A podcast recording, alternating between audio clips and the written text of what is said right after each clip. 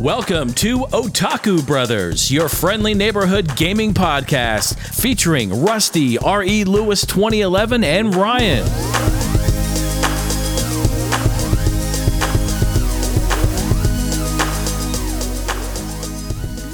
Hello, everyone, and welcome to episode 92 of Otaku Brothers.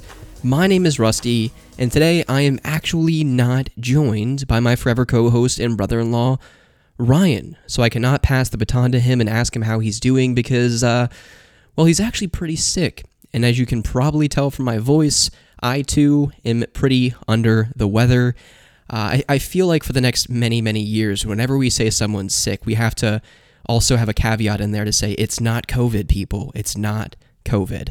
I just have a little case of the sniffles, congestion, a little bit of a cough, but all is well. I have some of my over the counter stuff uh, that I'm taking, lots of tea and honey, and uh, a lot of rest, a lot of fluids, a lot of water. You know, all of the the natural remedies, if you will. Although I guess cold medicine isn't really a, a natural remedy. But I digress. I am here today, kind of flying solo in the beginning of the podcast episode because it was a big week for video games. As many can probably attest, we got details or more details about the PlayStation 5, when it's coming, the launch titles, how much it's going to cost, all of that. And I, I'm just so excited about it. I could not not record an episode talking about that. So Ryan's taken a back seat this week. He's at home playing Super Mario Sunshine, as I'm sure many people are. I'm going to actually try and record a one man solo podcast, at least for the beginning portion.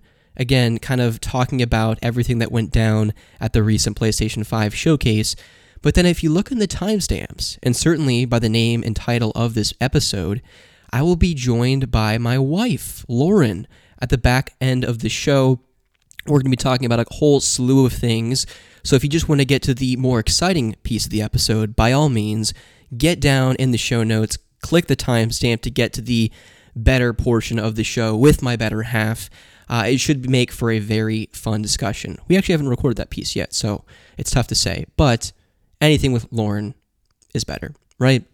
She's been on a couple episodes in the past. I think she was on episode 10 with us to talk about Disney stuff. And I think when Ryan was actually in Japan uh, about a year and a half ago, we also recorded an episode called Milk Thistle is My Very Best Friend or something like that. I don't know. It was like episode late 20s, maybe early 30s, if I remember correctly. Uh, I feel like we've had her on a third time too. I don't know. She's been on two or three times, but um, you can never have enough Lauren in your life. You really can't. So we'll be bringing Gizmo on, and it should be good times. But people, let's kick it off. Let's talk about it. Everyone and their brothers talking about the PlayStation 5 showcase. Again, Ryan and I, when we were talking on last week's episode, you know, we were talking about um, kind of what we expected, what we were hotly anticipating, um, our hopes and dreams for what they were going to bring to the table. And I think more than anything, we wanted to walk away from that showcase with a very clear idea uh, as to when that console's coming and how much it was going to cost. And I would say they delivered on that front. Uh, we know that the console is 500 for the standard edition with the disk drive and 400 with the uh, I guess no disk drive and all digital edition, which is kind of where Ryan and I kind of predicted we thought they were going to come in at, especially with the Series X coming in at 500 and the Series S coming in at 300. You would think that Sony uh, was going to be competitive, or at least try to be, in that sense also the interesting thing here, now that it's a solo podcast, when Ryan's talking, that's typically when I when I drink all my my stuff. I can't do that now. I gotta I gotta just take you know little breaks as I'm talking here. So you're gonna hear me doing a little sippy sip with my coffee here. We've got some uh, what kind of tea is this? Bigelow lemon ginger plus probiotics. Plus I um, sprinkled some some honey in there too to kind of help soothe my voice because you know I sound like a frog. Mm. drinking coffee. It's good stuff. And by the way, I'm going to be all over the place, by the way, because I don't think I've ever recorded a solo podcast before. I hope everyone is just enjoying the sweet fall weather, the transition to colder temperatures. Hopefully, you're just all snuggled up today on this fine Saturday with a hoodie on, maybe a cup of coffee, maybe a cup of tea, uh, the snack of your choice with all your furry friends and loved ones. Uh, I'm here to just treat you with some PS5 stuff. So hopefully, I can provide an inkling of entertainment here for these next two hours, uh, or however long we uh, we're on the show here. Certainly, when Lauren joins us, uh, the sky's the limit. You just never know how long we're going to be talking. But anyways, getting back to the PS5 showcase, Ryan and I kind of were right on the, the nose there with the, the price predictions. But outside of that, I don't really know if we ever could have anticipated or certainly guessed what they were going to end up showing, um, you know, kind of leading up to this conference. And I was pretty blown away with the games they showed. And not just the games that they revealed that were currently in development, but the gameplay that they showed for each of these games that I think really kind of showcased what we can expect from the next generation I'm not going to go down uh, the entire list of every single game that was shown. I have the major, I would say, highlights, uh, subjectively speaking, of course, and then a couple other random. Um, just kind of call outs for games that are kind of top of mind for me walking away from the showcase. But, you know, walking in, everyone, or not everyone, but, you know, lots of people were saying that Silent Hill was going to be shown. Then rumors started surfacing that maybe Final Fantasy 16 was going to be coming. And I'm like, what? Didn't we just get Final Fantasy 15 like two or three years ago? It just kind of seems a little soon to be revealing something like that. But lo and behold, they kick off the conference with kind of a montage of things that we've seen before. Um, they showed that little cat game that looks super cute that everyone kind of forgot about, but you shouldn't be because it looks really neat uh, Horizon Forbidden West, Miles Morales, everything they've kind of showed to this point, and then it kind of went in. The screen went black, and it said. Um, it, it had a weird caveat that everything was running on PC or something like that, and that it was being emulated for PS5. I don't really know what the verbiage was. My head's a little stuffy. Memory's a little foggy. But anyways, they kick it off with these guys kind of around a, a fire, kind of a campfire of sorts. And I was getting some serious Final Fantasy 15 vibes, even from the characters themselves, the dialogue, the music. It kind of just especially since I'm kind of very fresh with Final Fantasy 15, having played it just a few months ago, earlier this year. But then it kind of just had a far more old school folklore fantasy type um, feeling to it, with certainly the characters, the the environments, the cities and towns that they were in. Um, it felt very alive, just based on all of the people that were kind of walking around doing their daily stuff. Uh, but it seems like they're really kind of going back to the roots of what um, the the fantasy in Final Fantasy, if that makes um, any sense. I, I certainly never would have anticipated it to be as dark as it was, as gory as it was, there was this scene where this young boy is watching these these two, I presume, older men argue and having this um, somewhat of a fight of sorts, and then this guy just cuts his throat and blood just splatters all over the young boy. I think his name is Joshua. It was dark as hell, and certainly um, a different side of Final Fantasy that I don't think we've really ever seen from a mainline game. Maybe Dirge of Cerberus or uh, the Dissidia games or something to that effect, or certainly Type Zero. But I think this very well could be like the first rated M mainline Final Fantasy game, and I'm here for it. You know, I I, I would love for them to go a different direction. Uh, before they revealed Final Fantasy this the Final Fantasy 16 name, uh, I was certainly under the belief that this was going to be Final Fantasy 15 2, because what they haven't done that well, I guess they did it for Final Fantasy 13. They had the, the multiple games, um, and then a bunch of DLC for 15. So I guess it makes sense that they didn't do like a Final Fantasy 15 too. But um, yeah, I mean, combat certainly seems to blend um, and take a lot from Final Fantasy 15. It seems to be very Monster Huntery, um, zoomed out third person heavy combat. It almost seems to also blend stuff from The Witcher 3, another game that I just recently wrapped up. So, um, seeing those kind of two combat styles melded together, both Final Fantasy 15 and Witcher 3, uh, is really interesting to me. Uh, another thing of note is we really didn't see a whole lot of party member combat going on. So, maybe this is a solo adventure, you know, coming away from all the complaints and criticisms of 15 when you had this band of brothers type of thing when these guys were just kind of going on a a bro road trip or whatever. Um, they said, you know what? No, we're just going to take things in a different direction, and maybe it's just going to be a solo Final Fantasy game. I'm here for it. I think it looks really interesting graphically. I thought it looked fine. A lot of people were saying it looked ugly. But listen, people, when Final Fantasy 15 was first revealed in what, 2005 or 6, when they called it uh, Versus 13, when it was part of the Fabula Nova Crystallis series or whatever, you know, Nomura, whoever was a part of that game development team, um, kind of pitched it as. And then 10 years later, we got Final Fantasy 15, a very different game than when it was originally revealed. So I'm not in any way expecting to get Final Fantasy 16 in the near term. I think for them to kind of kick off this showcase um, was certainly a great way to kickstart people's um, hype levels for this next generation. And something that really took me by surprise is that this is going to be a console exclusive. Final Fantasy, when was the last time Final Fantasy was exclusive to PlayStation systems? I mean, outside of Final Fantasy VII Remake, it's it's got to be 10 and 12, right? On the PS2. That's that's 15, 20 years ago. That that's crazy for them to get an exclusive Final Fantasy game on this system. Uh, whether it's going to be timed or not remains to be seen. Who really knows?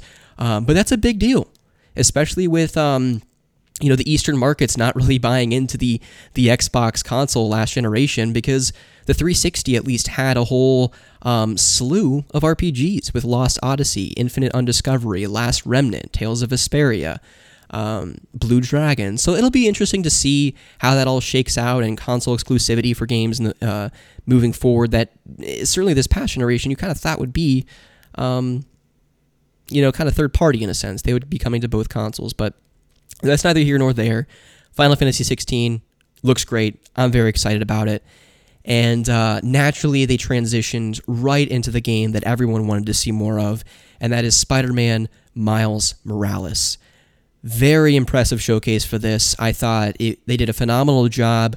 Um, I mean, I was just really impressed with how seamless the transitions were bet- between cutscenes and gameplay, especially that earlier scene when you know Miles kind of walks out of his room and um, or walks down the staircase of his apartment complex with his buddy.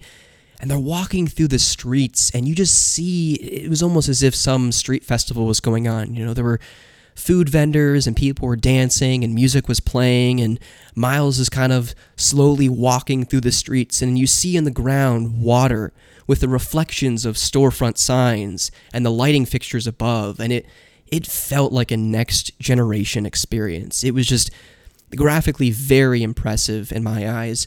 And then the whole gameplay sequence on the bridge with with the bus sequence, you know, you can't have a Spider-Man um, dilemma without him trying to save a bunch of people on a train or a bus, right?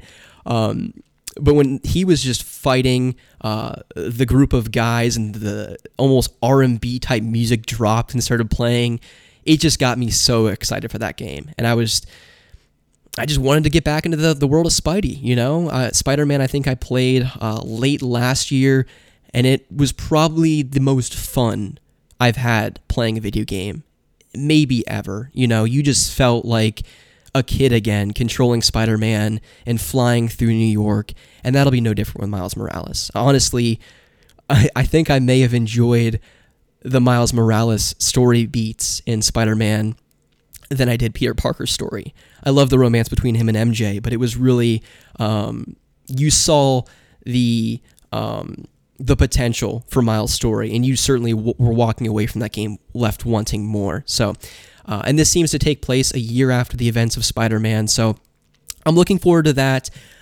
I also should have prefaced all this by saying that I'm going to get into the pre-order situation once I wrap up all the major highlights that I have here. Don't even worry about it. We'll get to it. I'm just as frustrated as everyone else about the whole thing. So, yes. But the interesting thing about this trailer when they wrapped it is that they just said holiday 2020, which is kind of interesting because it's like, hey, the holiday is right around the corner. Is this something that we can expect at launch, or is this something that is going to end up being pushed to like January? Because when I when people say holiday, I kind of take that to be the November through end of January timeframe. You know, you have Thanksgiving, you have Christmas, and then January is kind of that still post Christmas, New Year's hype. Uh, yeah, so it, it's tough to really predict what they mean when they say holiday 2020. But again, we found out about the release date later on, and we'll get to that. But um, yeah, all in all, I thought it was a very impressive showcase of the game.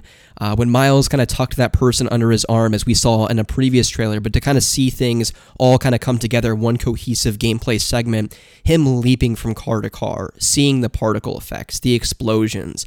I think those are the details that are most noticeable, graphically speaking, for this next generation.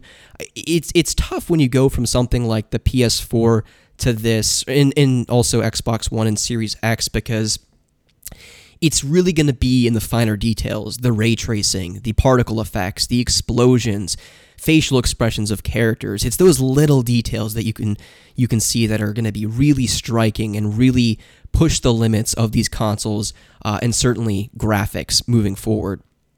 But uh, they definitely had it in abundance in the Miles Morales trailer. Very excited to play that game uh, at launch. But again, we'll, we'll get back to uh, the launch details here relatively soon. The next game I think they showed, uh, I don't remember the, the whole sequence. Again, these are just the, the main takeaways for me. Uh, was Hogwarts Legacy, Warner Brothers Harry Potter RPG that had been rumored for quite some time. I don't even think it's been revealed uh, officially. I think there were some leaks of maybe screenshots, maybe a trailer uh, many moons ago. Uh, but especially, you know, riding the coattails of news about Xbox potentially acquiring Warner Brothers, and for them to drop this trailer in a PlayStation 5 showcase, it leads me to believe that the acquiring of Warner Brothers by Microsoft is probably not going to happen uh, any anytime soon or the near future. But uh, Hogwarts Legacy uh, may have been my favorite game showcased in the whole 40 minute segment here uh, of this show. You know, it's no secret if you've listened to this podcast for a number of, of episodes that I'm a huge fan of the original few Harry Potter games on the PlayStation 2 Sorcerer's Stone, Chamber of Secrets, and even Prisoner of Azkaban. Uh, it, as a kid, it really felt like Hogwarts come to life. You know, I remember seeing every single one of those films in theaters, uh, reading the books growing up. It was like Pokemon. You know, you wanted nothing to nothing more than to be immersed in that world and become a wizard um, or a witch. You know, it was just something that uh, it was just a childlike fantasy uh, of anyone that read those books and watched those movies. And I felt like the PS2 and even PS1 games did a terrific job of that, uh, and, even more so because you know Jeremy Soule composed the soundtracks to those games. Uh, if you're not familiar with him, he composed the the Elder Scrolls soundtracks, you know Morrowind, Oblivion, and Skyrim. And so, um, the, the music, being able to walk freely around Hogwarts, um, the grounds, play Quidditch, all of that stuff, uh, it just felt so cool as a kid. And this game seems to just take things to a whole nother level. I, I don't even really know if we have a clear idea as to what this game is from a gameplay standpoint. I mean, they showed some sequences where it looked like, you know, you were fighting cave trolls and werewolves and spiders and all of these different creatures that you'd expect to see in a Harry Potter universe. Um, but there was no UI. You didn't see party members casting wands. Is it going to be a turn based RPG or is it going to be more of an action heavy focused where you can kind of freely roam around a maybe uh, restricted area, you know, more along the lines of a, of a Tales of RPG? It remains to be seen. I was pretty surprised that they dropped a 2021 uh, release window. That could mean anything. That could mean uh, summer, fall, and it'll probably end up getting pushed to 2022 if I'm being honest here. Uh, but it looked very impressive. The character models were a little weird. They almost looked like characters from The Sims, but the actual environments, I mean, graphically, just mind boggling, especially when they were on the, I think they were on hippogriffs. There were two characters flying and the draw distance, the water, the the horizon of the sun, you know, seemed to be setting. It was just stunning. So certainly something that's top of mind for me. Probably the main highlight walking away from this because outside of Final Fantasy 16, I, I, guess there were a number of surprises, but this was certainly the biggest one for me, um, being such a big fan of Harry Potter. So definitely excited to see more of this. Uh, definitely excited to see more gameplay specific content uh, of someone actually in game and seeing how this plays. I mean, for all we know, this is an MMORPG. You know, it's, it's tough to say. I mean, they didn't advertise it as such, so I don't expect it to be.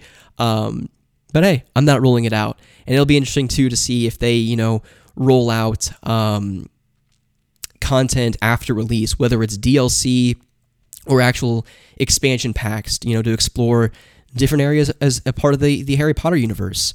Um, it'll be interesting. And especially too, um, you know, I'm all over the place. So forgive me, people. Take all this, you know, show Rusty some grace with this uh, this solo podcast that he's never done before. But uh, anyways, it, it was too uh, very interesting to me that this is going to be set in the 1800s. I think is what they said. So well before you know Harry Potter um, reaches Hogwarts, which I think is a nice approach because that way they can take a lot of creative liberties of where they want to take the story. So all in all, great showcase, definitely a big surprise, and I think a lot of people were excited about it. So Hogwarts Legacy, good stuff. The next game here is definitely uh, not up everyone's alley. I know my, my co host Ryan has no interest in playing this game, although I do want him to play the, the game leading into this one. Hopefully, during the October season, if I can get things up and running uh, with my PC once it is repaired.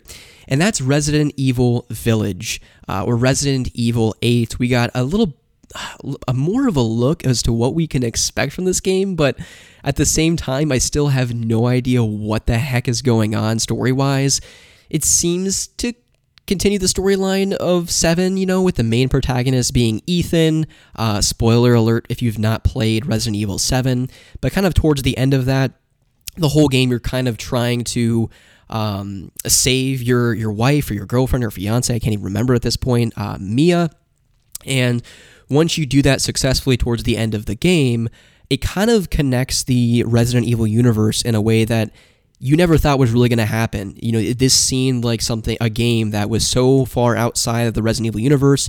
It was kind of a reboot for the series. Um, but then you meet and are greeted with um, a very familiar face in the Resident Evil franchise, Chris Redfield. And in this trailer, uh, Chris is there, you know. Um, and so, how everything's going to be connected and what the hell is going on is remains to be seen. I honestly have no idea. Um, it looks very, very dark. Werewolves seem to be one of the main enemies that you're going to be encountering. Uh, the village looks like a palace. Like it almost gives me more Castlevania Van uh, Van Helsing type vibes than it does a traditional Resident Evil game. But honestly, anything they can do at this point to kind of mix up the formula while still retaining that first pers- first person um, immersive you know horror experience that they captured in Seven. I'm all for it. I have never been so scared in my entire life. However, I also don't think I've been so engrossed in a horror story. Um, certainly in a video game, but in other mediums, you know, the only comparable thing for me is probably Haunting of Hill House, you know, uh, the recent Netflix series. So I'm looking forward to seeing where they end up taking Ethan's character and his story in this next game, and certainly how his um, his story connects and overlaps with someone like Chris Redfield. And it'll be interesting too, you know, if Leon's going to show up or Ada Wong or um, Wesker, who knows? You know, at this point, uh, you never really know what you're going to get with the Resident Evil series, but Capcom has been absolutely killing it recently, so I have nothing but high hopes uh, for what Resident Evil 8 or Village is going to have in store for us. And it sounds like that's going to be a 2021 release. Hopefully, um, you know, it'll come in October Capcom again has been killing it with these Resident Evil remakes, so maybe they'll even give us Code Veronica in the spring timeframe, just as they did Resident Evil 3 this year, and then uh, we'll get Resident Evil 8 in the fall. How crazy would that be? What a time to be a Resident Evil fan. The next game that I have on my list here is uh, a series that I really don't have a whole lot of familiarity with or experience, and that is uh, Devil May Cry 5 Special Edition.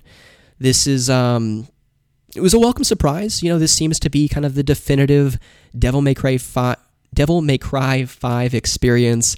Um, I didn't get around to downloading it on my PS4 this gen. Uh, whenever it went on sale, it was always top of mind because it just looks like flashy, fast, over the top fun that the Devil May Cry series has seemed to kind of offer for many, many years now. Uh, the only experience I really have playing the series was uh, 4. I played the demo on the Xbox 360 years ago, um, but this looks like a fun place to buy in.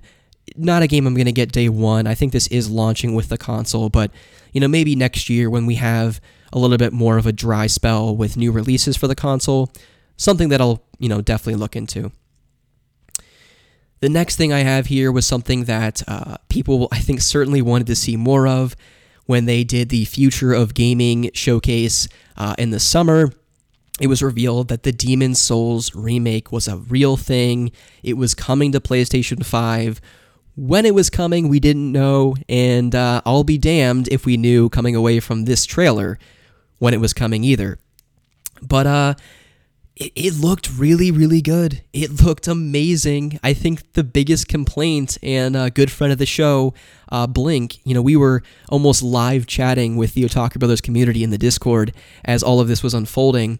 And he said it almost looks too good. Like it was making him angry. Um, and whether that was a serious comment or not, I totally agree with him. It, I think part of the charm of the Soulsborne games is it has an inherent jankness to it. Certainly in the controls and the ragdoll physics, you kind of just expect a certain level of unpolish in those games, and it's kind of adds to its charm, right? Like you want to see some of that jank, otherwise it just doesn't feel right. And so a lot of the, you know, backstab animations just looked again almost too good. However, there was one point in the trailer where the the knight, the person controlling the main character, almost Kylo Ren, you know, one of the enemies into the ground with his sword. And if you look close enough, his sword was like halfway out of the the torso of the body, so it wasn't fully pierced into the the stomach of this enemy. So you could tell like okay, there's there's still some jankness to it, and uh, it's it's tough to really get a clear idea of how much jank we can expect from this game uh, without playing it ourselves. Right? This was just a quick gameplay demo where they were running through one of the first areas, making it to one of the bosses. Um, but all in all, it looks phenomenal. It looks as good as Demon Souls ever will probably look and uh, I I pre-ordered it. You know, it's one of the first games that I plan on playing um, for the system. But again, very strange that Sony had no details about the release of this game. The trailer wrapped up, and they went right into the next thing with nothing, nothing to the effect of like, hey, holiday 2020 or 2021. Just zip. So definitely another head scratcher. Like, what the heck is going on? When can we expect this game? After that trailer, with with no kind of release date, I kind of thought, oh, okay, well, this is just gonna be really down the line, maybe late 2021 before we can expect this game. And I was kind of fine with it, you know. Bluepoint Games, take your time. They did a hell of a job with the Shadow of the Colossus remake, from what I hear. So, you know, I was really in no rush to get this game. But uh, again, we will get to the launch games here shortly. Let's see, the other items I have, yeah, this is kind of all I had in terms of the main showcase and the games that they showed. Other things they kind of dropped, um, honestly, Call of Duty Black Ops Cold War. Listen, people, I haven't played Call of Duty or really been invested in that series since Modern Warfare 2, um, or Black Ops 1, or World at War whatever ended up coming out first or whatever was the last release, you know, I was big into the multiplayer experience for, for Call of Duty on the Xbox 360 back in the day. But I've had little reason or desire to get invested in those games since. However, that trailer was pretty damn awesome. You know, it, they were on the runway. It almost looked like something right out of a Fast and the Furious film. I was on board with it. It looked really impressive graphically. The gunplay looked tight. It just looked like good times, you know, and that was just the single player campaign. So uh, maybe it's time to get back into the Call of Duty uh, multiplayer scene, you know? Uh, this looks like a good game to do it. So very impressed with that. Uh, Five Nights at Freddy's, very interesting place to drop a trailer like that. I know nothing about that game or that series. I don't even know how it plays, but sounds like a lot of Five Nights at Freddy's fans were, were pretty pumped, so happy for those people. Uh, Deathloop looks like really good times. Definitely something uh, my boy Frantic is really excited about. I want to, you know, squat up with him and everyone else in the Otaku Brothers community when that game comes out. That just looks like really good times. Uh, it was really kind of comical because towards the very end, they dropped a Fortnite trailer. And I'm like, are you kidding me? Are they seriously going to end this trolling us? They start with Final Fantasy 16 and they end it with Fortnite? Come on, people. Uh, but no, they did not. I'm not sure if this was just after that, but they showed this PlayStation Plus collection of games that I'll get into here shortly as well. Um, honestly, I'm very excited about that, but we'll get to it. Uh, the next game after that, as if they already couldn't have shown enough, I was already blown out of the water with what they did show. Between Hogwarts Legacy, the Demon Souls trailer, Miles Morales gameplay, and Final Fantasy 16, what more could they possibly have? But I think um, Jim Ryan or whoever it was that came uh, to the forefront of the trailer or of the conference and said, We have one more item for you, as these people always do in these showcases. And uh, the screen faded to black, and the emblem of God of War came up, and you had this choir singing. Um, I would presume to be a very God of War like theme. I only got a little bit into the God of War 2018 game on PS4 when I was streaming it.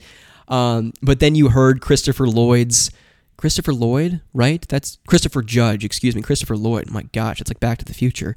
Uh, Christopher Judge and his Kratos voice just came in and said, I don't even know what the hell he said, but um, certainly got you know chills, just absolute chills when he when he was speaking. Um, and the tease was Ragnarok is coming. So, quick little side conversation here before we move forward. Um, just thinking about the next generation of games, game development, and all the costs associated with AAA game development. I was listening to the Kind of Funny Games cast. Um, specifically, I think it was um, Greg Miller was talking with Felicia Day. I think he had Felicia Day as a guest, and they were kind of talking through this. And an interesting thing that I think we will see more of, certainly on the PlayStation side of things, because they seem to be going more the route of these single player um, experiences, is are we going to see almost these one and a half type games? You know, you look at something like Uncharted Lost Legacy that came very shortly after Uncharted 4 that wasn't the length of Uncharted 4, but man, was it just as powerful and just as impressive and just as fun to play and experience as Uncharted 4 was. I think we're going to start to see almost these one and a half type experiences because of the money and time that goes into developing these AAA games. Which, by the way, I'm all for. Like, if it means we get Miles Morales before we get Spider Man 2, uh, and we don't have to wait five more years to get more Spidey, hell, people, like, I'm, I'm all for that, and I'm sure everyone else that plays video games is. But the thing that Greg Miller was talking about is that uh, previous, I think, what is it? Um, I think he was chairman of Sony Interactive Entertainment, uh, Worldwide Studios, Shawn Layden. I have an article pulled up, and it is kind of an interview with GamesIndustry.biz. This editor in chief, uh, Matthew, uh, how do you pronounce his last name here? Handrahan. I probably butchered that. I'm sorry, Matthew.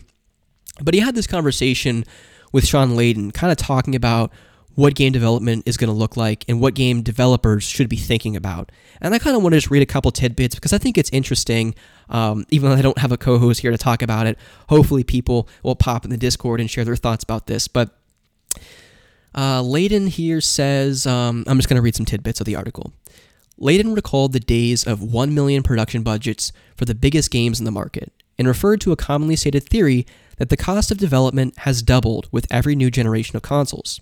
This is Sean speaking. Quote, the problem with that model is it's just not sustainable, he said, explaining that the current generation has seen the cost of development reach between 80 million and 150 million for most AAA games, excluding marketing costs, with production taking up to 5 years from start to finish. He goes on, I don't think that in the next generation you can take those numbers and multiply them by 2 and think that you can grow.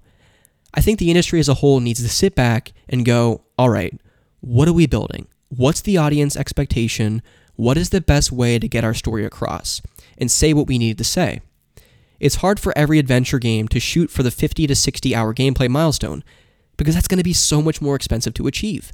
And in the end, you may close some interesting creators and their stories out of the market if that's the kind of threshold they have to meet. We have to reevaluate that. So I think it's an interesting take, and I think it's very true that with this next generation and this new technology with Series X and PS5, it's only going to cost that much more to develop these games. And if that means that, again, two years after God of War, or three years after God of War from 2018, we get Ragnarok, and no spoilers because I haven't even finished the first God of War game. Um, this is more of a bite size. And by bite size, I mean 10 to 15 hour experience, as opposed to the 25 to 30 hour experience we got in God of War. And then three more years down the line, in 2023, we get God of War 2, a fully realized remake. I'm all for that. I mean, I to be perfectly honest with you, The Last of Us 2 was great, but I think it also could have used some trimming. So if there's a Last of Us Part Two and a half, where so and so's again mindful of spoilers here. However, that game continues and those characters' stories continue. If they have more of a bite-sized 10-hour experience, I'm all for that. Hopefully, they'll be, they'll be mindful of our wallets and charge more of a $50 price tag as opposed to the, as we will get to here, $70 price tag of these next generation games. I'm all for that. You know, I think Lost Legacy debuted at uh, 30 or $40, and uh, Miles Morales is coming in at 50 as opposed to 70. So um, it'll be interesting to see where AAA game development goes, but I think Shawn Layden's points about developers needing to reevaluate uh, the way they develop games uh, is certainly an interesting take. So, curious what other people think in the Discord. okay, people, now we get into the really interesting thing. Coming away from this conference, we had still no idea when we could pre order these machines. We knew they were coming on November 12th. We knew they were $500 and $400. We still didn't know what games we could expect at the launch of this system, or again, a window to pre order these machines. And this is coming away from Microsoft, who are abundantly clear that you can pre order this console, meaning the Series X and the Series S, on September 22nd for the 500 and 300 price tag. So that was a little interesting, you know, right? kind of head scratchy what's going on. Obviously, we're all still excited about Hogwarts Legacy and Final Fantasy 16 and Demon Souls and Miles Morales and all of these games. But still a little weird that we don't know when we can buy the machine. So, of course, I still have Discord up, I have Twitter up. I'm going through, seeing everyone's opinions. Where are people at with all of this news? Our Discord, thankfully, was overwhelmingly positive, very excited about the prospect of all of these games shown potentially playing them close to launch. And then a little person called Geoff Keighley is uh, he starts tweeting some stuff on the old Twitters, and uh, he says, um, "Yeah, Demon Souls is actually a launch game for the PS5." And everyone's like, "What? Demon Souls is a launch game? Oh my gosh, that's awesome! Demon Souls at launch? Wow, that's. That's a big deal." And then, oh yeah, Miles Morales, that, that that's a launch game too. What the heck? Miles Morales? They just told us it was holiday 2020. Uh, so we, we were thinking Christmas. We were thinking January. No, that's a launch game. Okay, that's cool.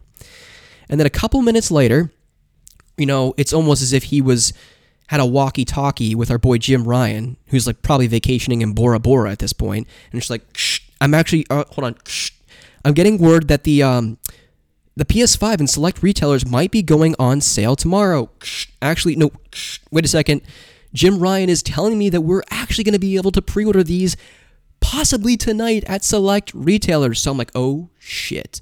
I tell Lauren, I'm like, listen, I don't want the, the Series X anymore at launch because Halo is not available. And I'll explain my, my reasoning more here in a few minutes.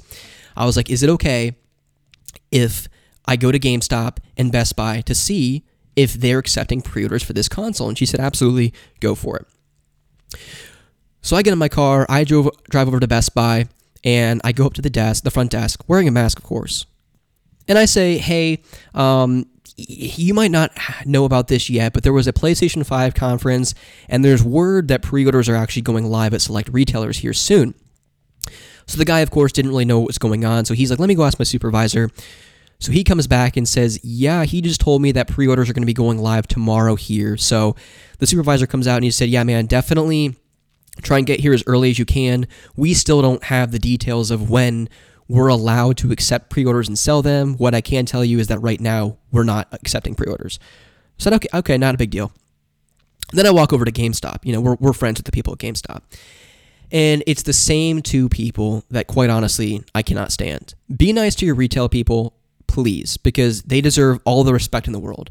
However, at the same time, I think we, as the people shopping at those stores, also deserve a certain amount of respect. Maybe I'm wrong. But I walk in there and you know they say, "How's it going?" And I said, "It's going wonderfully." Literally, that's what I said. And I said, "Hey, the PlayStation and the older gentleman there says nope." And I was uh I said, "What?" He said, "No. We when we know, you will know." I didn't even get to say PlayStation 5, and he just shut me down. And then he just turned his back and started stocking Xbox One controllers. What a prick. So I said, All right, well, you're definitely not getting my dollars. I'm going back home and I'm going to wait until hopefully someone has more details about when we can expect this console or when pre orders are going to go live. So I'm sitting uh, in our family room, scrolling Twitter, and out of nowhere, Wario64 which if you're not following him on Twitter, you absolutely should be. He somehow has all the inside details about the best deals in video games. He says pre-orders are live right now at Walmart. I was like, "What?" So I click the link, and as soon as I click it, it says um, product no longer available.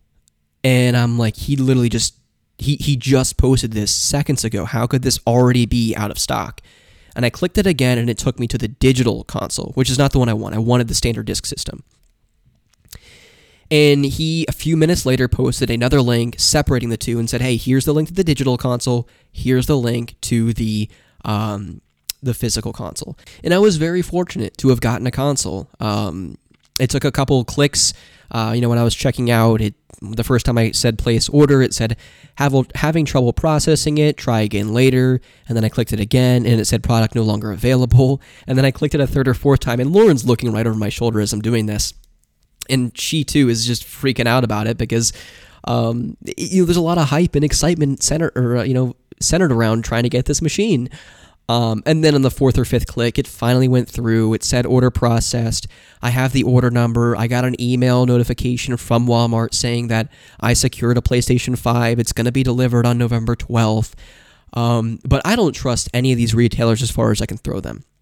And there's no other way to describe this entire pre order situation other than it's a colossal shit show, right? I mean, I don't know who's at fault because I think at the very least, I think it's unforgivable that PlayStation didn't have a clear messaging as to one, some of these games and when we could expect them. I can forgive that at the end of the day. Geoff Keighley, you know, get on your soapbox and start tweeting about when we can expect these games and that, you know, Miles Morales and Demon Souls and all these games are launch titles. That's not where I have a problem. What I have a problem with is that Sony created such a chaotic situation on Twitter and for all of these retailers that are probably losing their minds in customer service, answering all kinds of calls about, hey, I was in queue, it kicked me out, I couldn't get one. And at the end of the day, it's not their fault. Um, the only thing that is kind of questionable, and I hope you know the Jason Schreiers of the world have uh, an article to come out here in the coming weeks or months about how all of this went down. I don't know if retailers prematurely opened up the floodgates and said, hey, everyone flood our sites and pre order these consoles now, or if Sony um, never intended that to be the case, but because of some back end logic, it just allowed the retailers to do that. It remains to be seen. I don't know who's at fault, but the whole thing is just, it was a shit show. It was absolute chaos. Um, and I feel for the people that didn't were not able to secure a console, and then the people that are not ready to fork down five hundred dollars, you know, right away. They needed a couple weeks to prepare, or at least some time to prepare, move money in bank accounts, or not ready to put five hundred dollars down right away because some retailers charge as soon as you place the order. Other retailers charge after the this console ships. It's just a, an absolute nightmare, and I don't know what Sony was thinking. Um, obviously, coming away from the conference, I'm applauding them for all the games they showed and the game experiences that I can expect moving forward. but at the end of the day, this was just fucked, and I I, I don't know how you come away from this, and certainly it's it's going to be um, a pretty a pretty big dark spot on them going into the holiday season with people. You're ne- you're never going to forget this, right? I mean, this is almost a repeat of the Wii situation when everyone was trying to get a Wii console, you know, 15 years ago, and no matter where you went, you couldn't get one. People were lined up in the thick of winter or uh, November, whenever it ended up launching, and no one can get a system. So it's rough. It sucks. I'm not really happy about it, and I'm sure a lot of people are not. But um, you know, kudos to Microsoft for having a plan. However, you know, I don't know if it's going to be a whole lot better for them on Tuesday because you know yesterday Walmart even said, "Hey, at 6 p.m. Pacific time." We're going to have a whole nother round of pre orders where people can come in at this specific time window and pre order machine. And you know what? Within 10 seconds, gone. By the time you logged in, they were already sold out. So, scalpers be scalpers, bots be bots, and I don't know if it's going to be any different on Tuesday with the Series X and Series S. Um, I hope it's not like this. I hope the people that want a machine can get one.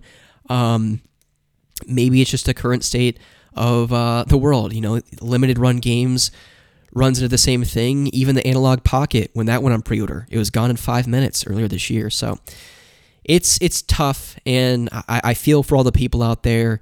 Um, yeah, it, it, was just a messed up situation. There's there's no I don't care how you dice it. It, it was just a shit show. Let me take another swig here of coffee. Okay let's try and reel things back in here.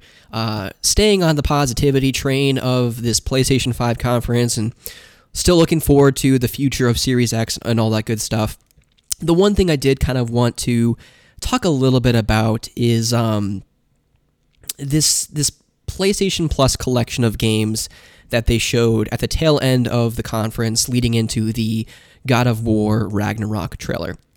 I saw a lot of people um, you know, tweeting that it was a weak response or answer uh, or counter, however you want to describe it, to uh, Game Pass, you know, Xbox's um, service where you have hundreds of games at your fingertips at all times, uh, as long as you're subscribed to the service. And I just, party of one here, this is just Rusty's opinion. This isn't their response or answer to Game Pass. Sony's not trying to compete with Microsoft and Game Pass. That is Microsoft swim lane, Sony has their own swim lane, and Nintendo has their own swim lane. At this point, I think it's pretty clear that all three of these consoles, these three companies, are going in very different directions in terms of what they're trying to accomplish and the games they're trying to create and the services they're offering.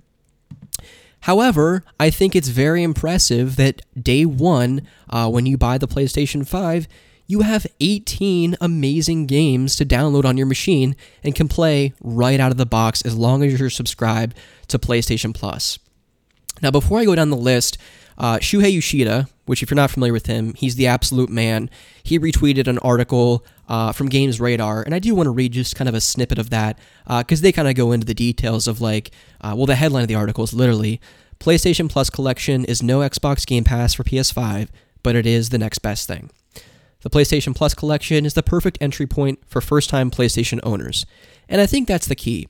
Because for me, before I get into this article and go down the list of games, uh, a quick explanation because I know in the previous episode and previous episodes, I was talking about being more on the Series X train at launch than I was the PlayStation 5. And there were a number of different reasons for that. Um, I, I think one of the biggest ones is that I thought the PlayStation 5 was going to come in come in at around $600, which was just going to be too much. 500 was the tipping point. I was not going to go above that. Anything below would have been great, but I wanted to get that disc system. And for Series X, with Halo not being at launch, it really would have just been a backwards compatibility machine for me. I have a, a small uh, little collection of Xbox One games Ryse, Son of Rome, Sunset Overdrive, Halo Guardians, uh, Rare Replay, of course. I want to play all those games, and I would love all that Game Pass has to offer as well. Um, but when you bump that up to games like Sackboy's Big Adventure, Miles Morales, Demon Souls Remake, and Astro's Playroom, those are the games that I want to pay $500 to play. And I really kind of had to ask myself right after the the PlayStation 5 showcase because I had such little time to figure out whether I was going to pre-order a PlayStation 5 or wait until Tuesday uh, to pre-order the Series X. Really, kind of two questions. You know, if I'm putting down 500 plus dollars after tax for a machine, uh, what can I expect and realistically look forward to in the next 12 months? Right? Because you're buying this console to play games. And for me, I have four games right out of the box that I'm really interested in playing. Um, that are I consider next generation games. Where with the Series X, I would be getting, I'd be literally playing an Xbox One launch game and Ryse Son of Rome, and a bunch of the offerings on Game Pass. And for me, again, party of one here. Uh, I look at Game Pass as I, liken it to my Netflix queue. I love Netflix, but 95% of the time, whenever I boot it up, I look at all the news things added to Netflix. I'm like, oh wow, look, they, they added the Indiana Jones trilogy. Oh wow, there's this new series called Dark. People are comparing it to Lost. It's probably really good. I'll add it to my watch queue. Oh look, they have the Mission Impossible films. Oh, they have all this fun stuff. Oh look, I'll look at all these original films and content that they added to Netflix, and I add it to my watch queue.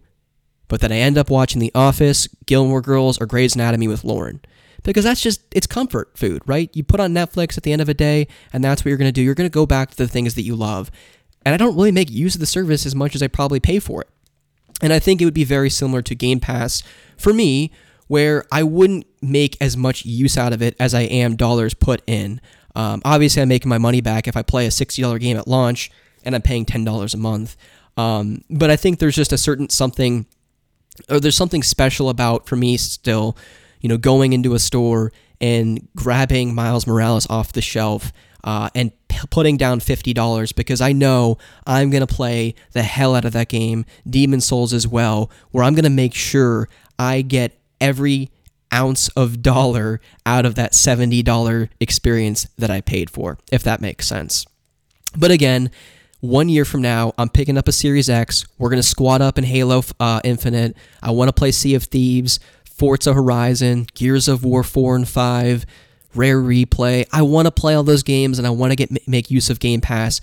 But in terms of a next generation console and getting that next generation experience, I feel like PlayStation is going to cater more to my gaming interests than the Series X is. And that's all there is to it. If you're getting a Series X on Tuesday, hell yeah, man. High five, go for it. We're all about video games here. At the end of the day, wherever you want to play the games, who cares? Just play video games. Video games are fucking awesome. And that's really all that matters at the end of the day. But for me, I just wanted to kind of provide a little brief, you know, explanation, if you will, as to why um, kind of PlayStation 5 pushed me over the edge, if you will. But getting back to this article, again, this is on Games Radar that uh, this little PlayStation Plus Plus collection is is no Game Pass, which I completely agree, um, but it is the next best, best thing. So let's credit the the author. Alex Avard says from day one of the PS5's launch, PS Plus subscribers will be able to instantly download and play from a curated collection of some of the best PS4 games via PS5 backwards compatibility. A selection of PS4 exclusives and multi platform titles that t- together number a total of 18 at the time of this writing.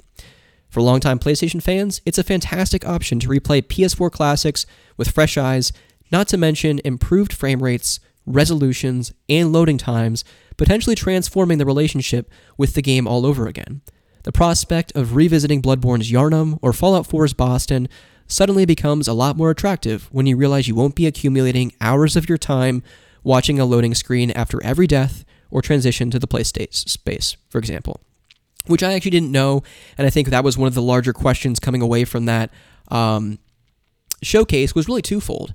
Um, are these games going to be upres in any in any sense of the word, or are they just going to be direct ports playable on your PlayStation 5? Well, that article just answered, and it linked to another article explaining that they are going to be um, graphically improved, load times will be shortened, and they'll run a lot better than they did on the PS4. Uh, and the second question coming away from that is Are these the only 18 games that are backwards compatible on the machine? Uh, and the answer is no. So, CEO Jim Ryan at PlayStation said that they tested thousands of PlayStation 4 games in 95, 95, I think is what he said, or maybe even said 99. I can't, yeah, it was 99. Oop, apologize for the update thing. Um, but he said 99% of the PlayStation 4 games were backwards compatible or will be backwards compatible on the PlayStation 5. Now, whether that means I can actually take, you know, Final Fantasy X, X2 remaster and plug that disc into my PS5 and it works, or if these are strictly uh, digital downloads that you have to download on your machine and repay for them, we don't really know the details, at least I don't at the time of this recording. I hope it's the case where I can just pop my Bloodborne disc in and it works out of the box. I don't actually have to download it and make use of the PlayStation Plus service for that. But uh remains to be seen. It sucks, you know, that we don't have backwards compatibility with the PlayStation 1, 2, and 3. That really blows. Um, however, I think that's a pipe dream. Uh, as much as I love the uh, accessibility and convenience of backwards compatibility, um, the purpose of me buying a next generation machine is to play the next greatest game, right? Uh, to have the backwards compatibility is a great convenience, um, but I'm not paying $500 to replay. Uh, I don't know. Take your pick of you know Metal Gear Solid or or Spyro or Final Fantasy VII, the original. Uh, my PS5. I, I'm buying the PS5 or I'm buying the Series X to play Halo Infinite or Cyberpunk 2077 or Miles Morales or the Demon Souls remake. So that's just my thoughts, but again, always entertaining others, so people I'm sure will be giving me a lot of flack in the Discord, like Rusty, you PlayStation fanboy. Uh, no, I love video games, and again, I'm squatting up with everyone in a year from now in Halo Infinite, and it's going to be a hell of a good time. But uh, quickly, I'll run down the list of these PlayStation Plus collection games, and then uh, what do you say we bring a little person called Lauren, friend of the show, wife of mine, sister of Ryan's. Uh, we got a lot to talk about. But this list of games here, going down the list, uh, the first 11 that I'm reading are actually PlayStation exclusives. Uh, the latter seven are uh, multi platform, which I think is a big deal. If you just had 18 multi platform games, what's the use? But I think 11 exclusive games that came out on the over the course of the PlayStation 4 generation is a big deal, especially for someone that maybe missed out on the PS4 and they really want to play Miles Morales or Demon Souls remake. They buy the PS5 day 1. They have a PlayStation Plus subscription. They get 18 games out of the box that even if you just slap a price tag of $10 a game, that's 180 to 200 plus value of games there. That's that's that's a good that's a pretty big big deal in my opinion. But we got God of War from 2018, Bloodborne, Persona 5, Infamous Second Son, Uncharted 4, A Thief's End. I think kind of a big miss that they don't have the Nathan Drake collection here, but whatever. Uh, Ratchet and Clank, Until Dawn, The Last Guardian, a surprising choice there. Detroit Become Human, Days Gone, The Last of Us Remastered, and uh, I think those are the only exclusive games to PlayStation consoles. But uh, the latter seven here, we got Resident Evil 7, Monster Hunter World, Batman Arkham Knight, Battlefield 1, Mortal Kombat X, Final Fantasy 15, and Fallout 4. That's a great value. 18 games, day one, right out of the box. Uh, I'm excited. I'm really excited. Uh, I hope everyone is just excited for the next generation of consoles. I don't care what you're getting. Uh, you know, if you can afford to buy into the next generation of consoles, let's all just have a merry good time playing new games on a new machine. It's just going to be good times. I'm looking forward to getting the PS5 in two months to play uh, Miles Morales, Demon Souls, Sackboy's Big Adventure, and uh, you know Astro's Playroom uh, comes pre-installed on the machine. That'll uh, I think really showcase the DualSense controller and 3D uh, audio. So I ended up pre-ordering those three games. I pre-ordered the headphones uh, because I think that that's really going to enhance the experience. I don't think Sony has been advertising the DualSense controller and 3D audio enough, and how it really helps, um, you know, increase the immersion of these games that we're going to be playing. Um, you know, another critique of PlayStation for many people coming away from this was that like, oh, Miles Morales is playable on PS4 oh, uh, Horizon Forbidden West is playable on PS4. Why in the world would you buy into the next generation if that's the case? Um, one, I, I applaud PlayStation for bringing those games to PlayStation 4 because that means more people can play those games that aren't ready or don't have the current funds to invest the next generation. Let's let's face it, people. This has been a hell of a year. Money's tight for a lot of people, so I think if more people can play those games, that's a wonderful thing. I don't know why we're critiquing that. Uh, but for the people that do invest in the next generation, then they get an enhanced experience with the DualSense controller and the 3D audio. Everyone wins at that point. You know, I don't know why people are critiquing that and throwing criticism at them. Uh, Xbox is doing the same fucking thing with all their games. They're not going to have any exclusive titles for the Series X for probably two plus years. So, you know, both people are doing the same thing. More people get to play Halo Infinite on the Xbox One and Series X. That's a good thing. We shouldn't be critiquing that, people. Um, and I'll get off my soapbox about that. But um, what a whirlwind of an hour talking about the PlayStation 5 showcase. I apologize. I feel like I'm underwater right now. My head is so full of just gross snot and all that nasty stuff. Um, so hopefully my incoherent ramblings have been entertaining for people. Um, little all over the place. So I apologize. I tried to to keep my notes uh, as succinct as possible, but you know, Rusty typically rambles on the podcast, even when Ryan's on.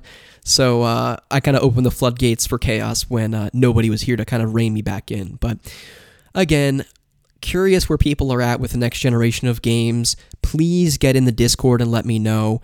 Uh, let Ryan and I know. Let the whole community know. Are you investing in the next gen? Or are you just taking a back seat for a while and catching up on your backlog? There's nothing wrong with that. Honestly, I was really close to doing that until Sony came out of nowhere and said, hey, these are all the games you can expect at launch. But again, there's no shortage of games that we can play uh, on the Switch, Xbox, and PlayStation consoles right now. It's just a great time to be a gamer, right? But speaking of gamers, what do you say we bring on again? I've teased it the whole episode here. Lauren, my wife, I want to pick her brain about her recent endeavors with photography. She started a gaming Instagram account that I'd love to pick her brain about, what she's doing over there, and if you're not following her, you absolutely should. Gizmo's Game Room, I'm sure we'll plug it again later in the show. We'll see what she's playing, what game she's looking forward to, and uh, since she's going to take ownership over the PS4, um, you know, once I get the PlayStation 5, uh, you know, I'm curious to hear what she's excited to play on that as well. But, uh, alright, why don't we listen to some tunes that take us into the back half of the show?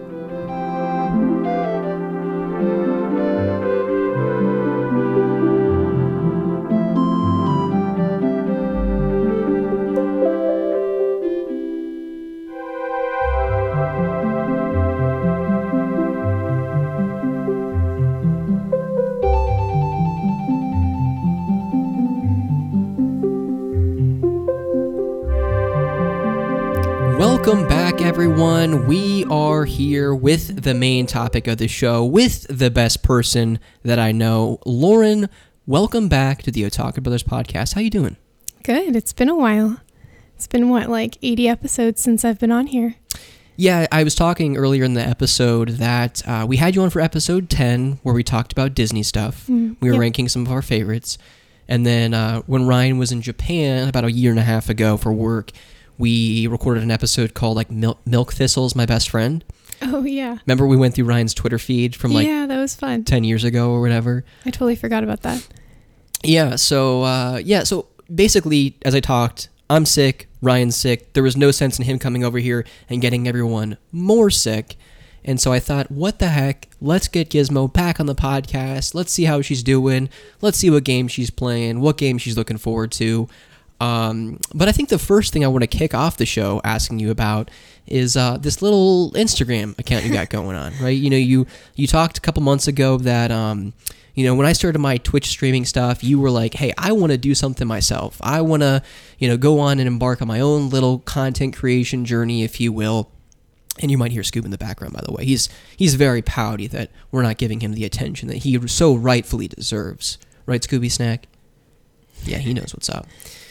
But um, but yeah, you were excited. You were like wanting to just take over the world by storm and say, I want to start a YouTube channel. I want to start streaming on Twitch. I want to start vlogging and doing all these things. And I well, said, I don't uh, think vlogging was in there, but yeah, well, you know, I like to hype things up. You get you got to get more dramatic, you know. you're my hype guy. Exactly, exactly.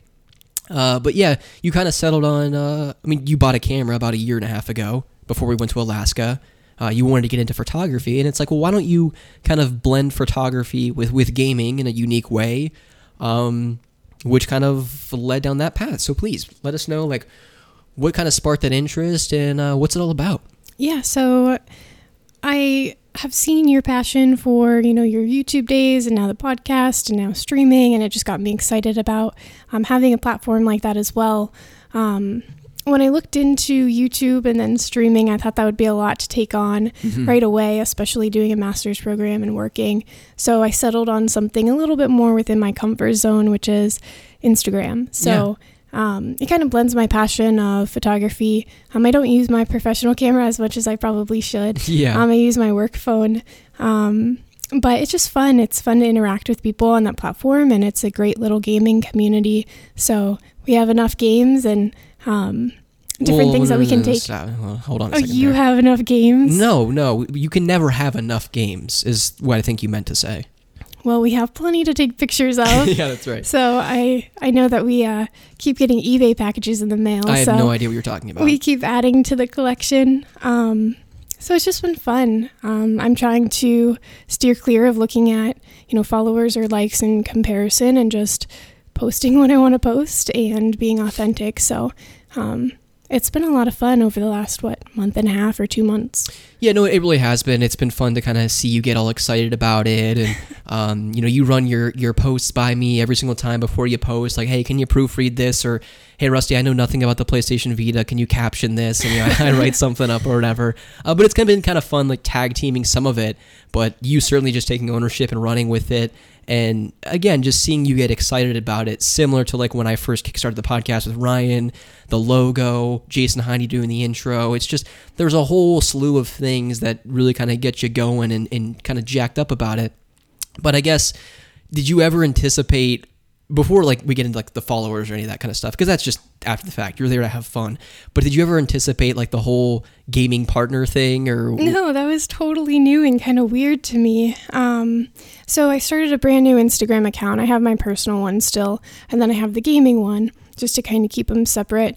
Um, because the few times that I have posted like artwork about like nerdy stuff on my personal one, I've like lost followers or I get like three likes. So I'm like, this isn't probably the The same thing with me. I posted place. like Last of Us Part 2 and Final Fantasy VII Remake on my personal Instagram and no one really cared. Yeah, yeah. I mean, it's all just friends from college and like family who who aren't really into gaming. So I just just started to decided to start fresh um, with Gizmo's Game Room, and uh, it's been a lot of fun. Um, yeah, I don't know what was your question. No, I was just asking about the whole gaming partner thing. Like, Oh, yeah, at yeah. what point did that start and were you just getting random messages from people across the world? Like, Yeah, it was weird. Um, so the gaming partner thing, I just started following a bunch of gaming people, um, and then getting into the gaming community, and everyone posted on their stories, and I historically haven't posted on my story on my personal Instagram, um, and so it was just basically like calling out other people, and then. I started looking at like the descriptions of their pictures and it said gaming partners. So I didn't know like what that was. And eventually someone asked me to be their gaming partner. And I was like, well, this is probably like, I guess how it works. You just reach out to them and private message them. And so I did that to a couple people. And now I have uh, some good friends on Instagram. That's So- really neat. Yeah, I mean, it's almost interesting how I would compare that to the YouTube gaming community that once was, where it was everyone kind of coming together with this mutual love and interest of video games. Um, but I think that the difference with with with the Instagram thing is that it's not a whole. It's not really about like look how great my collection is. It's more like how can I make a photo of Joy-Con controllers on the Switch like aesthetically pleasing and really cool to look at. Yeah. And I think it's been cool like seeing you stage the pictures in very interesting ways and and you could literally if you wanted to take a 100 pictures of all the Switch games we have but have them staged in just different ways, uh, angle them differently, have different backdrops for the pictures. Um, so yeah, it's been fun to watch you do that. Yeah, it's it's been like a fun creative outlet. Some people take like professional photos of their Joy Cons. Um, not really there yet, but um, it's fun for Joy Con Sunday just to see people's collection, and people will do artwork on their own Joy Cons and um, have different skins for their Switches. So yeah, it's more about like aesthetics, which is strange, and then people get into like what games they're playing, and it's just fun because people ask questions and you can interact with them pretty well. So Yeah, it's a fun platform.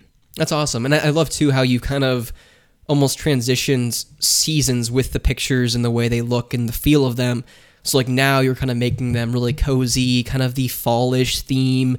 Um, Well, I noticed that I had a lot of like bright whites, blues, and then my yellow switch. So it was a very cold background, um, which worked fine for me for a while. But then I wanted to transition to something more cozy. So I tried not to do a hard stop. I like took your sweater and it was like a blue and a gray sweater mhm. um, around your Joy Cons Yeah. to make it kind of look cozy. And then that was like my hard transition into fall. Mhm. So yeah, I enjoy Very it. cool. You have this, I have that. So yeah, yeah, we have our own little outlets, and it's just fun to be able to pursue those.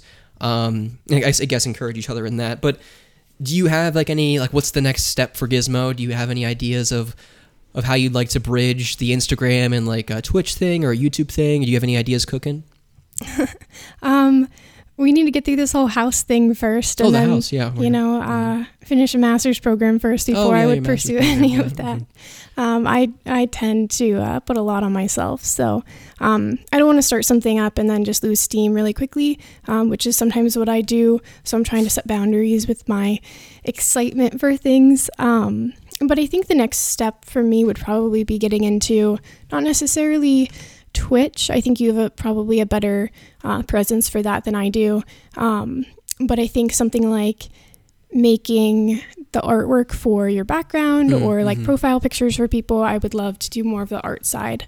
Yeah. Um, But I don't know what that looks like. Probably getting an iPad and and like a i pencil or whatever they're called. yeah, and just doing throw an eye like the, that. a lowercase i in the front of anything. Yeah. Apple's got it trademarked. Yeah, Apple Pencil, maybe that's what it's called. But Yeah. there are some really cool apps, um, and some of my friends do stuff like that. So I think that would be a fun platform. I could just curl up and listen to other people stream and just draw for days. No, I think that's definitely more up your alley than um, you know getting in front of a microphone and and a camera and streaming on Twitch. If you want to do that, absolutely, I'll support you in that. It'll be fun times, and I'm sure um, people will show up for it. You know, I Maybe mean, certainly the someday. Otaku Buzz community, they love you, and um, Oh, thanks, guys. it'd be fun to to kind of see. I mean, we'll of course do streams together in the future at some point when I have a better setup, but. But awesome, that's that's good stuff. Well, you did drop a little a little teaser, a little tidbit there about the house. Mm-hmm. That's that's a big project. Um, so the crazy thing, people, is that you know we've kind of taken the Discord and this podcast community on this whole journey of of potential home ownership. You know, Lauren and I, um, we got pre-approved, as we said a couple episodes back, about um, three or four weeks ago. Probably like a month and a half ago. Oh, was it? Yeah. Okay, time is an illusion at this Yeah. point. It all runs together. Yeah. Um, and then, so funny, you're gonna get the behind the scenes details of of this house. So, couple weeks back, you know, we get pre-approved. We're super excited. That way, we can kind of pull the trigger in a house when we find one that we like. Well, Well, well, some context here. Like the housing market's crazy. Yeah. So like typically there are like twelve thousand houses on the market um, right now in our area, and right now there are like two thousand. Yeah. So um, houses go in like two days. So if you're not pre-approved and ready to go, like you'll just miss out on the houses. Game over. So Yeah. I didn't even want to look until we were pre-approved. yeah. But anyway, sorry. Go ahead. No, it's all good here. Uh, feel free to interrupt me just like you always do. I always out, do. Mm-hmm. I know outside the context of the podcast. um, but no, so that day it was a Thursday, and you found found the house. And we're like, I love it, and we got um like a time window to go check it out. And uh, I was like, girl, I'm streaming. I'm gonna I'm gonna stream tonight. It's gonna be great. Here's the thing. So I've wanted a house for like my whole life. It's kind of like wanting a dog. I I just have talked about it and dreamed about it for a long time. Um, so over the past what like a year, Yeah. I've just kept sending you Zillow um, little links to houses, and I'm like, oh, I love this portion of this house and this one, and you're just like, oh yeah, okay. Um, we're like, you know, we just re-signed our lease, so thanks for the thanks for the link to Zillow.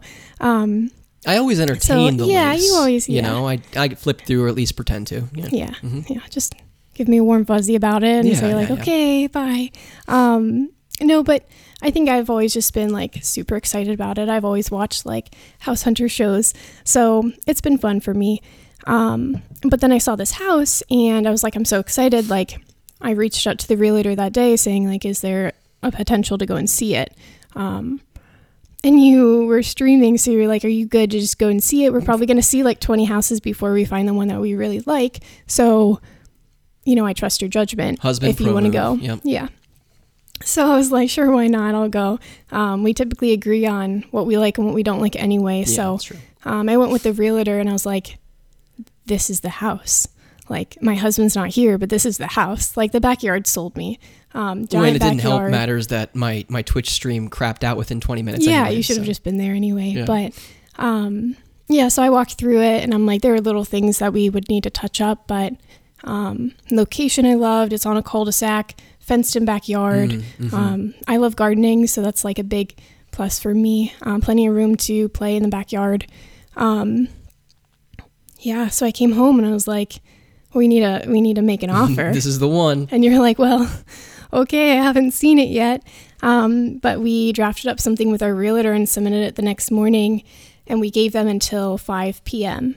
Um, gave the sellers until 5 p.m. to respond. Yeah. Um, and we did that kind of as a negotiation tactic to say, like, you know, you have 30 viewings of this house scheduled. So if you want this offer, it's a strong offer, then, you know, we're not just going to wait until you see everyone's offer Yeah. Yeah. um, either you want to take us up on it or not. So we like went to our local little uh, little bar and we were waiting for the call of whether or not they rejected it or accepted it. Um, and then our realtor FaceTimed us. yeah. And we were like, hey man, um, let us go outside real quick. We're like casually having a drink to either celebrate or just like mourn the loss of this house. Yeah. Exactly. And uh, he's like, good news, guys, you're in contract. yeah. And we like didn't know what to do. So That was weird. yeah. That was. I mean, it was almost like. Not that I can really speak to this because we're not yet, but it's like if a doctor like looks at us and is like, "You guys are pregnant." Yeah. It's like, whoa, okay. wait, wait, let me take it in. Mm-hmm. We are adults now. This is crazy. Um, moving on to the next chapter, Yeah. uh, taking that next step. It's huge and it's it's super exciting. It's equally stressful and crazy to think that you know next Thursday we will be taking possession of a home and getting the keys. You Yeah. know, um, it's been fun though to kind of start purging a lot of the stuff that we have in the one bedroom apartment, uh, packing everything up in bins and boxes, and and just kind of dreaming, you know, Mm-hmm. just thinking of all the projects. You know, one of the first I know, like as you kind of said, you're a big gardener. Uh, and just thinking about like the backyard, like what do we want this to be in, in five years from now? You know, we Yeah. want to strip the deck and have a patio. We want to cut some of the trees down and throw some pines up in the back Mm-hmm. to kind of align the fence. Maybe level out the yard so it's easier to Oh, uh, I'm so play tag with the kiddos. You know, some soccer, or whatever. You know, years down the line, and um, yeah, it's very exciting. And then certainly just internally, the house itself. Uh, you know, when we were kind of walking through, when I saw it for the first time, of course, this is after we were already in contract. uh, we had a chance to go see it, and I immediately fell in love with it. The outside, I love the idea of living in a cul-de-sac. Yeah. Um, I lived on the when my mom when my parents got divorced, the first house that my mom moved into, it was kind of on the corner of a cul- cul-de-sac. But I just remember like learning how to skateboard, learning how to ride a bike in that cul-de-sac. Like it, it felt so safe and cozy, and it just felt like um, you couldn't be touched and you couldn't be seen. You know, you were just tucked away in your own little world.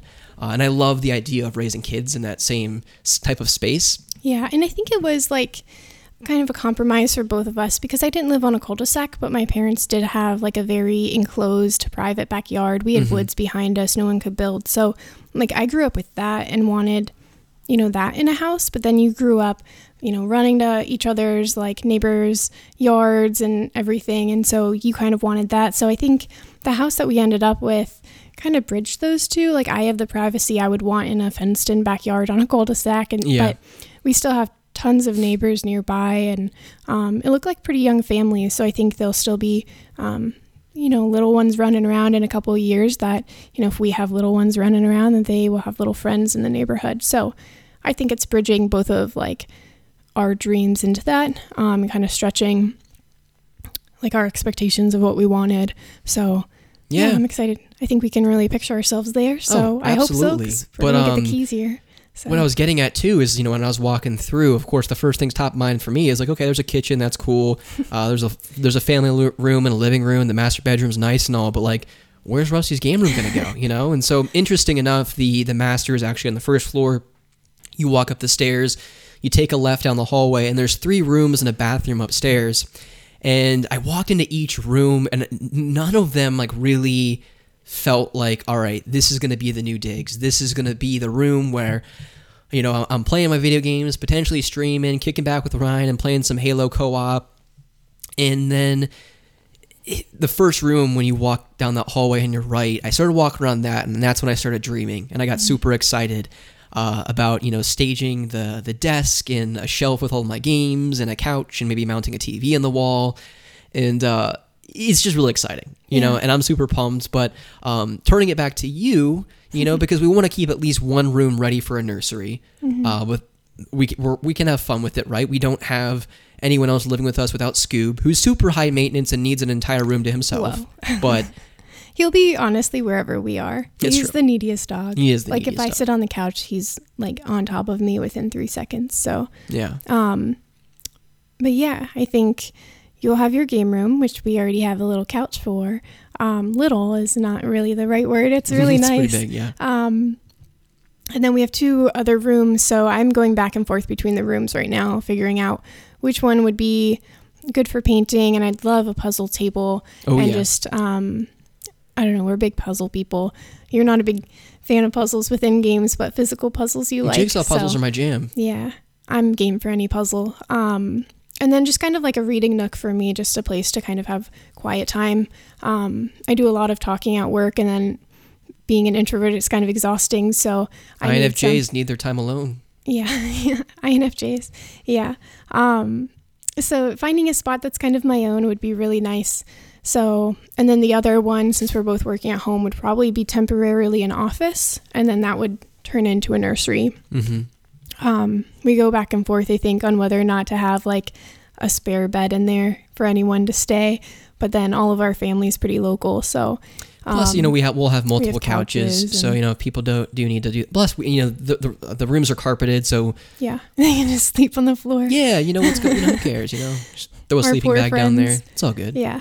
I mean, the couches are really comfortable, so if nothing else, we can do that. Mhm. Um, but yeah, we're really excited. I just, I get, you know, I'm a planner, so I don't know if you all know that, but Rusty certainly knows that Oh, I'm yeah. a planner. So Literally one of the first things I said in my um, wedding vows was, "I appreciate the Gonna bring me planner in you, but I'll be reeling you back in." yeah, so I have all these ideas, you know, floating around in my head, but then I start making a spreadsheet of what it's going to cost to do all those. So um, we're trying to plan it out and figure out what we want first.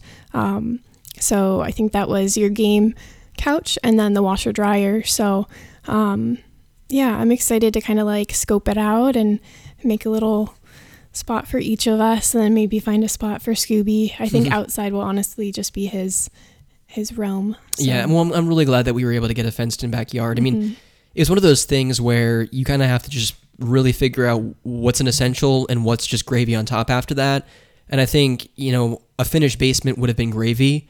I think one of the essentials was the fenced in backyard for kids and Scoob. yeah. Uh, and so I'm glad, I'm glad we could secure that because it's going to be like, I can't wait to just see Scoob run hog wild in the back and just have his space to do whatever the heck he wants. Yeah. Just run around like a little crazy person. and I'm sure he will. Yeah, he But absolutely will. That's definitely something that we wanted, um, whether we put it in ourselves or it came with the house. But I'm definitely glad that we don't have to do that ourselves now. Yeah, me So. too.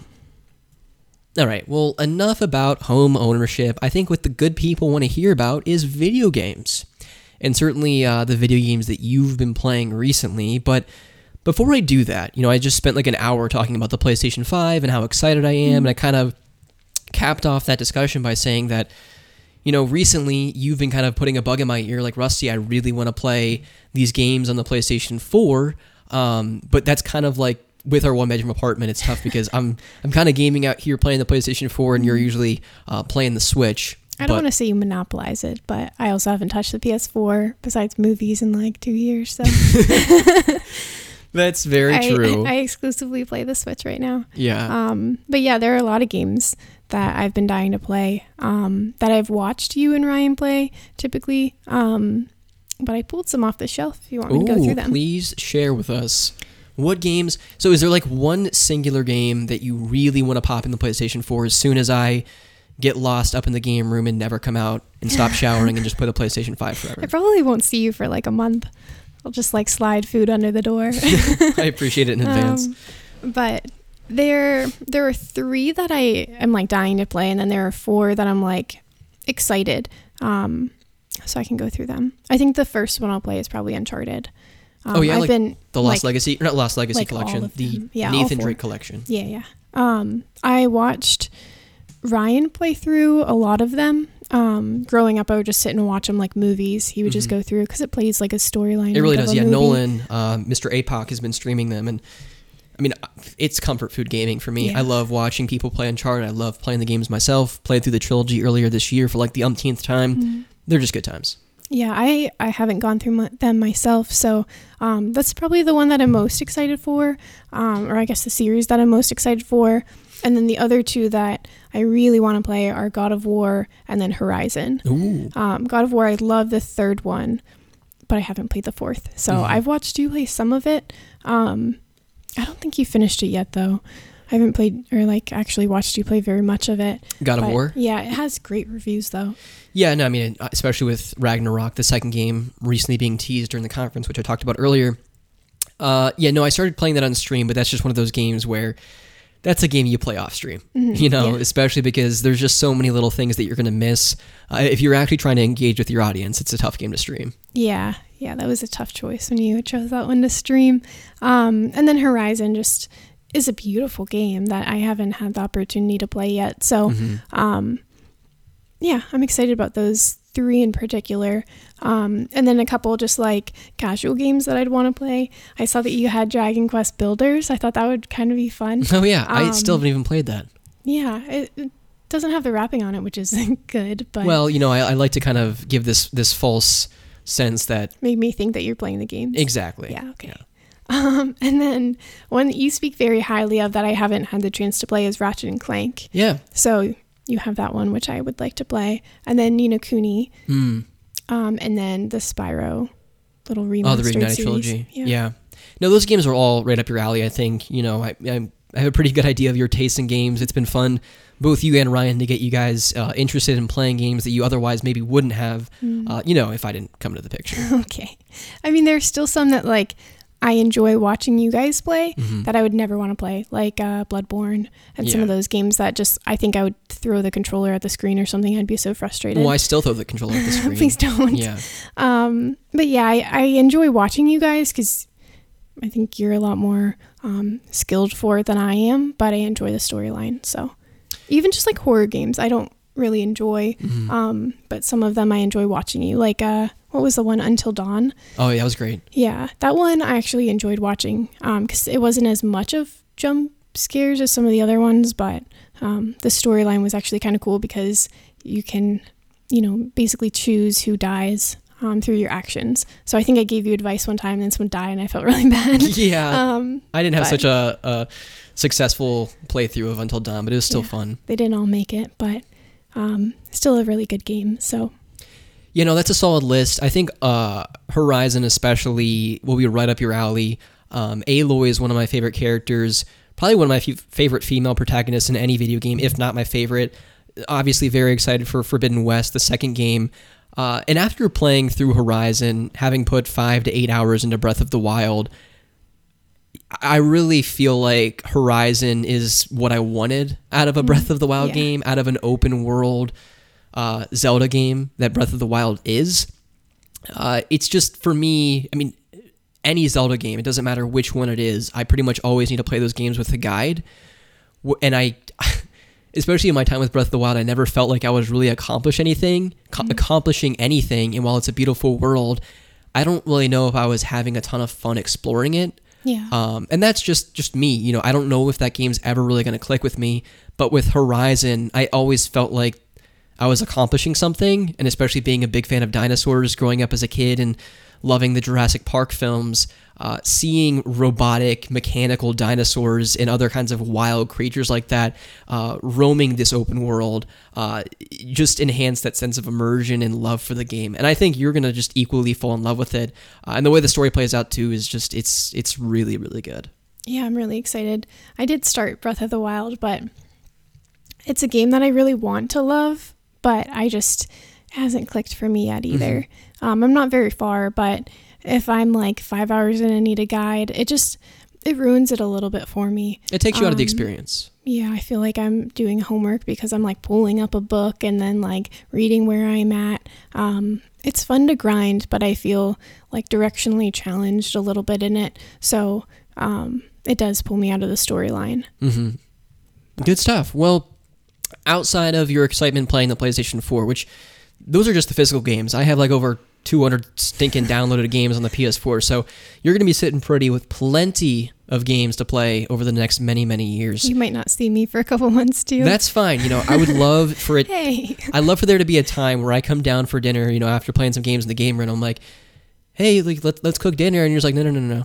We I'm- can order a I'm pizza busy. tonight. We're Yeah, both exactly. playing games. Because you're just so invested in Horizon or, uh, you know, whatever game it is. Yeah. I think The Last of Us, it'd be fun to watch you play through that as well. Yeah, that's one that I didn't pull, but I meant to. Mhm. Um, I want to go through both of those as well. Yeah, and honestly, So- I don't even know whether I'm going to go back and get the platinum trophy anytime soon. Mm. Um, so it might be fun just to kind of relive the experience vicariously through you, watching you play. I'm probably Um, going to just be bawling my eyes out. Like I know obviously what happens in the Mhm. second one from watching you play, but or at least listening to you tell me like all the plot points. recount the but, experience. yeah, um, like I have such a good relationship with my dad, so any father daughter relationship, whether it's in a movie or a game, just like pulls at my heartstrings. Mhm. So um, knowing how that plays out, I'm probably just going to be a mess in the second game. Well, I But think I'm gonna- especially you know, um, not we're going to try and avoid spoilers as, as much as we possibly can here, uh, and we're not going to talk about the story for Last of Us at all. But I think they're both games that um, are really worth experiencing with another person because Yeah. there is so much to digest. Uh, it is very emotionally heavy. Uh, in both games, so to kind of have another person there that you can constantly have an ongoing dialogue with, like where are you at with this? How do you feel about this? Because the game makes you feel a lot of things, Yeah. you know. So, um, well, awesome. You know, we in about two months we will have uh, the PlayStation Five, and you will be able to uh, take ownership. take of the ownership possession of the Yeah. PS4. Cool. Um, that'll be good times. But outside of that, what else uh, have you been playing when uh, you can't? I won't relinquish control of the PS4. So I've been on the Switch. Um, I have a couple different games going. The one that I've been playing the longest is Dragon Quest Mm, Um, Eleven. 11, and I've probably put 70 hours into it now, and I've enjoyed it for the most part. Um, at times, I feel like I'm just aimlessly wandering the map looking for orbs, and they get lost again. I look for orbs again. Um, so I don't necessarily understand how some of that ties into the main storyline, but that's a JRPG for you. So yeah. um, otherwise, I, I love just like the battle um, battles against little slimes, and it's just a fun game. So Yeah. um, I'm just stuck right now because I made it to like the final door, and I didn't do a side quest somewhere, so I just like can't open it, Mhm. and so I need to go back through and figure out what I missed. Um, so that's been a deterrent for me finishing it, but I definitely want to. I don't know. I go in waves of excitement about the game, so um, I will finish it. it's but a tough it'll game. take me time. Yeah, I mean, I put 25 to 30 hours into it on the PS4, and I- I think when it first came out, like I was really excited about the prospect of a new Dragon Quest game, and then when I actually got it, I just don't think I was ready for it, or wasn't really in the mood to play it. Um, but seeing you play it, like there would have been so many times where I would have been like, "Screw this!" Like I am not. like going around with the parade or like the circus and well, no, it's not even just, like, that. it's just random the typical like you feel like the game's about to end, and then Yeah. something else happens, and it's just some artificial way to throw 30 e- extra hours of gameplay at you. Um, and I don't know, it's been about eight years since I've played Tales of Vesperia. Mm-hmm. I feel like you're going to love that game a lot more because, one, I feel like you're going to be far more invested in the characters. Uh, repeat than you are. so cute Repeat's the best. Yuri His is the main pipe. protagonist. Yeah. Estelle. It's just a phenomenal cast of characters in that game. A great soundtrack. I prefer the action, more action focused battle system over the Mm-hmm. turn based battle system of Dragon Quest XI. Um, but yeah, I'm definitely looking forward to, to see where you're at with Tales of Vesperia when we both get around to playing that. Me revisiting it and you playing it for the first time.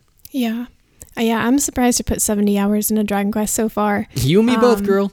yeah i just sometimes i'm in the mood to grind in that game and then sometimes i just put it down for like two months at a time so Mhm. it's probably taken me what eight nine months to get that far um, i just go in waves with it but um, so that's one of the games that i have going um, let's see what else um, Little game that I finished earlier uh, yeah, last Witcher, week. Witcher Yeah. 3. Mhm. Um, yeah, I'm not very far yet, but I really like it so far.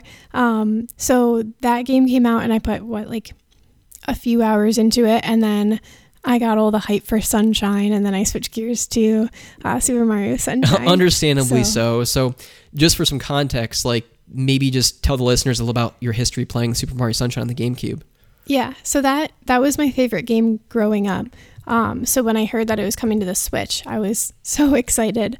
Um, I remember just like watching Ryan play growing up, and then like you know making my own like save file on it, and that was like the greatest feeling.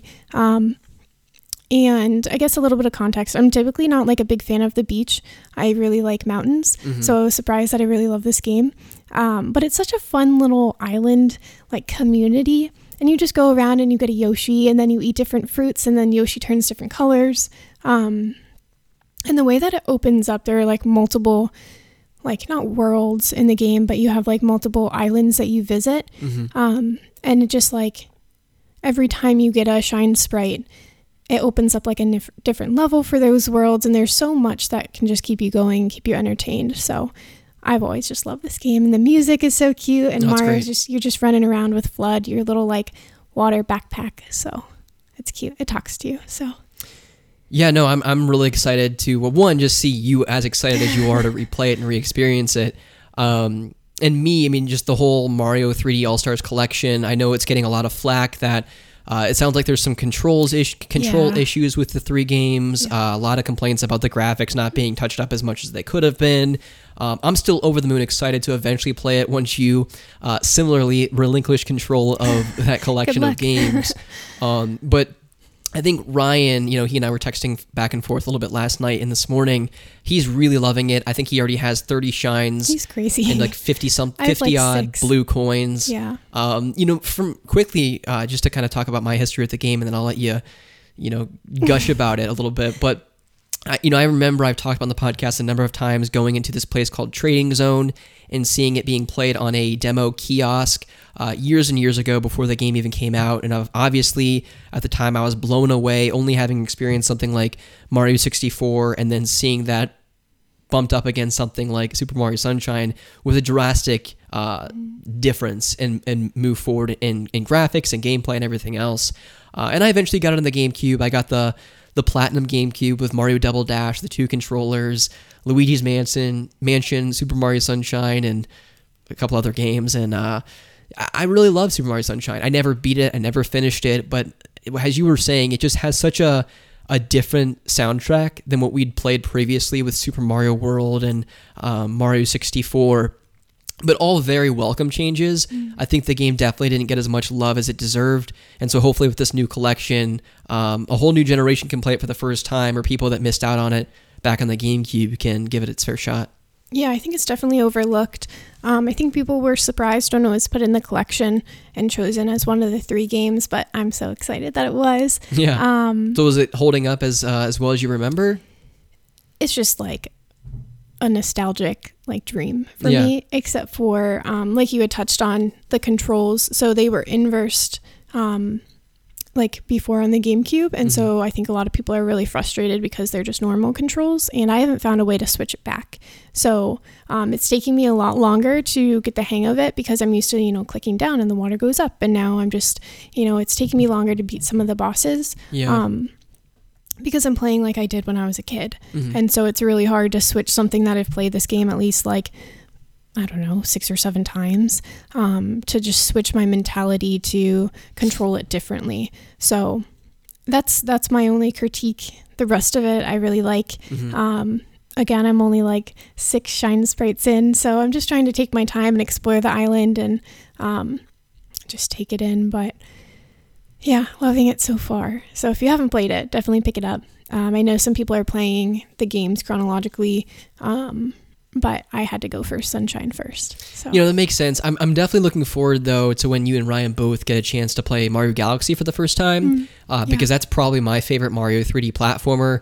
Um, just as the leap between 64 and Sunshine was huge, um, the leap between Sunshine and Galaxy is just on another level. Uh, music, the controls, the gravity mechanics, all of it is just, it's so well done, and uh, definitely looking forward to, to what you guys think about that game. when I think it's even fun, like I haven't played Galaxy, but even in Sunshine, they do some like, like I don't know, throwbacks. Like you go underground at one point to these like little tunnels in Sunshine and goes da na na na na na. And so it's just like yeah, yeah, it's just fun just to go back and like hear the classic music. Um, like Ryan and I played some of the classic Mario games at my grandma's um, growing up, and so that's like all we did at my grandma's. We would just like go there, and um, she would like watch us and like you know hype us up the whole time, and so it was really fun. So even just some of like the little throwbacks are like reasons why I love Sunshine. Awesome. Well, for me, if those are the only games you've been playing, I can Yeah, quickly chat it. about the things I've been playing. Um, not a whole lot more than what I talked about last week. Been playing more Kingdoms of Amalur, uh, Re-Reckoning, of course, the the remaster, quote unquote remaster. It's more of just a, a little bit of a touch up, if you will, of the game that came out in 2012, the action RPG.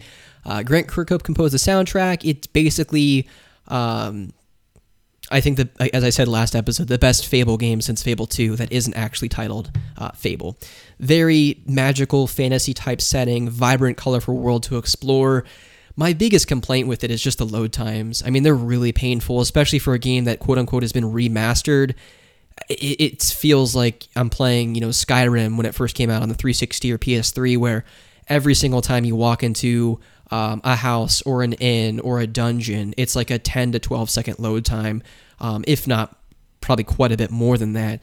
So it's an excuse to check the Discord or Twitter or see what's going on and stuff like that, or if I'm watching a Twitch stream to chat it up with people. But uh, if I'm just like kicking back on a Saturday, as I will later this evening, uh, and, I just want to play some Kingdoms of Amalur Re-Reckoning, it's it's just painful load time. So hopefully they patch that in. I know Bloodborne when it first launched had some painfully long load times, and then they ended up patching that and fixing it. So, uh, and the developers have been very vocal on Twitter, uh, communicating with all the players to say, hey, we're constantly working on the game to make it better, uh, improve on the quality of life updates, and uh, hopefully the load times uh, falls under that umbrella here relatively soon. But outside of that, uh, I've been playing more Tony Hawk last night. Uh, you probably heard me drop the f bomb a number of times. I uh, two minutes, man, is just not enough time to run through those maps. But I, uh, I think I just got enough um, or cleared enough events or whatever they call them to unlock Downhill Jam. I'm still playing Tony Hawk One. I suck at these games. I'm gonna just be honest. I've never been good at Tony Hawk. So when I heard, you know, Blink was like, "Oh yeah, I already cleared all of Tony Hawk One and all of Tony Hawk 2. I'm like, "What, a the champ. heck? Yeah, just seriously, man. Need to borrow some of the uh, the Tony Hawk moves from our, our boy Blink, but um, I'm still having a heck of a good time. The music, again, is just such a nostalgic callback to the original games. Uh, the controls, it just feels like classic Tony Hawk. So it's good to be back. It's good to continue uh, trucking along in those games. And then outside of that, let's see, Tony Hawk, Kingdoms of Amalur Re-Reckoning. That's really it. I, I kind of started uh, Final Fantasy X as I've done many times, played a couple hours, but after watching the Ragnarok trailer, I think once we get settled in with the house, um, I'd like to download, um, well, I guess pop the disc in and re-download it onto my PS4 and play through God of War, just yeah. because like I just want to know what happens in that game. I want to experience it. I want to go through that adventure with Kratos and Atreus so badly. Maybe Um, we can start syncing up some of these games. So, like when we go through Tales together, and then we can go through God of War together. I think that could be fun. You'll probably uh, beat it faster than I will, though. We could do that. I mean, the only thing would be when I get the PS5, the first thing I'm going to want to play is, you know, Miles Morales. That'll probably be the Yeah. first game I play, you know. I mean, we don't have to do it right away. but yeah, no, But, like, eventually it would be fun to uh, to play those games and then almost kind of reconnect at the dinner table like what happened in God of War for you Yeah, Where are today. you? Yeah. Yeah. Um, that would be really good times actually. I think it could be fun. Mhm. I mean, because we haven't played a multiplayer together in a long time. Well, that's kind of why I want to get a second controller for the PS5. Yeah. Um, I think that's a must. because Sackboy's Big Adventure. Um, so think Yoshi's Woolly World or Yoshi's Yeah. Crafted World on the Switch. It plays very similar to that, I, I think, in, in terms of its kind of like isometric 2D type platforming and uh, sort of pseudo 3D platforming as well. But I think you can co op the whole game with a friend. Oh, fun. And that would be really fun for you and I to experience a next generation game together with the DualSense controllers. That'd be really good times. I Well, think. and there are two seats in that couch, so we can just pop our feet up and Oh, like boy. get our little get our little drinks and Yeah. play together. I think that would be a lot of fun. That would be great.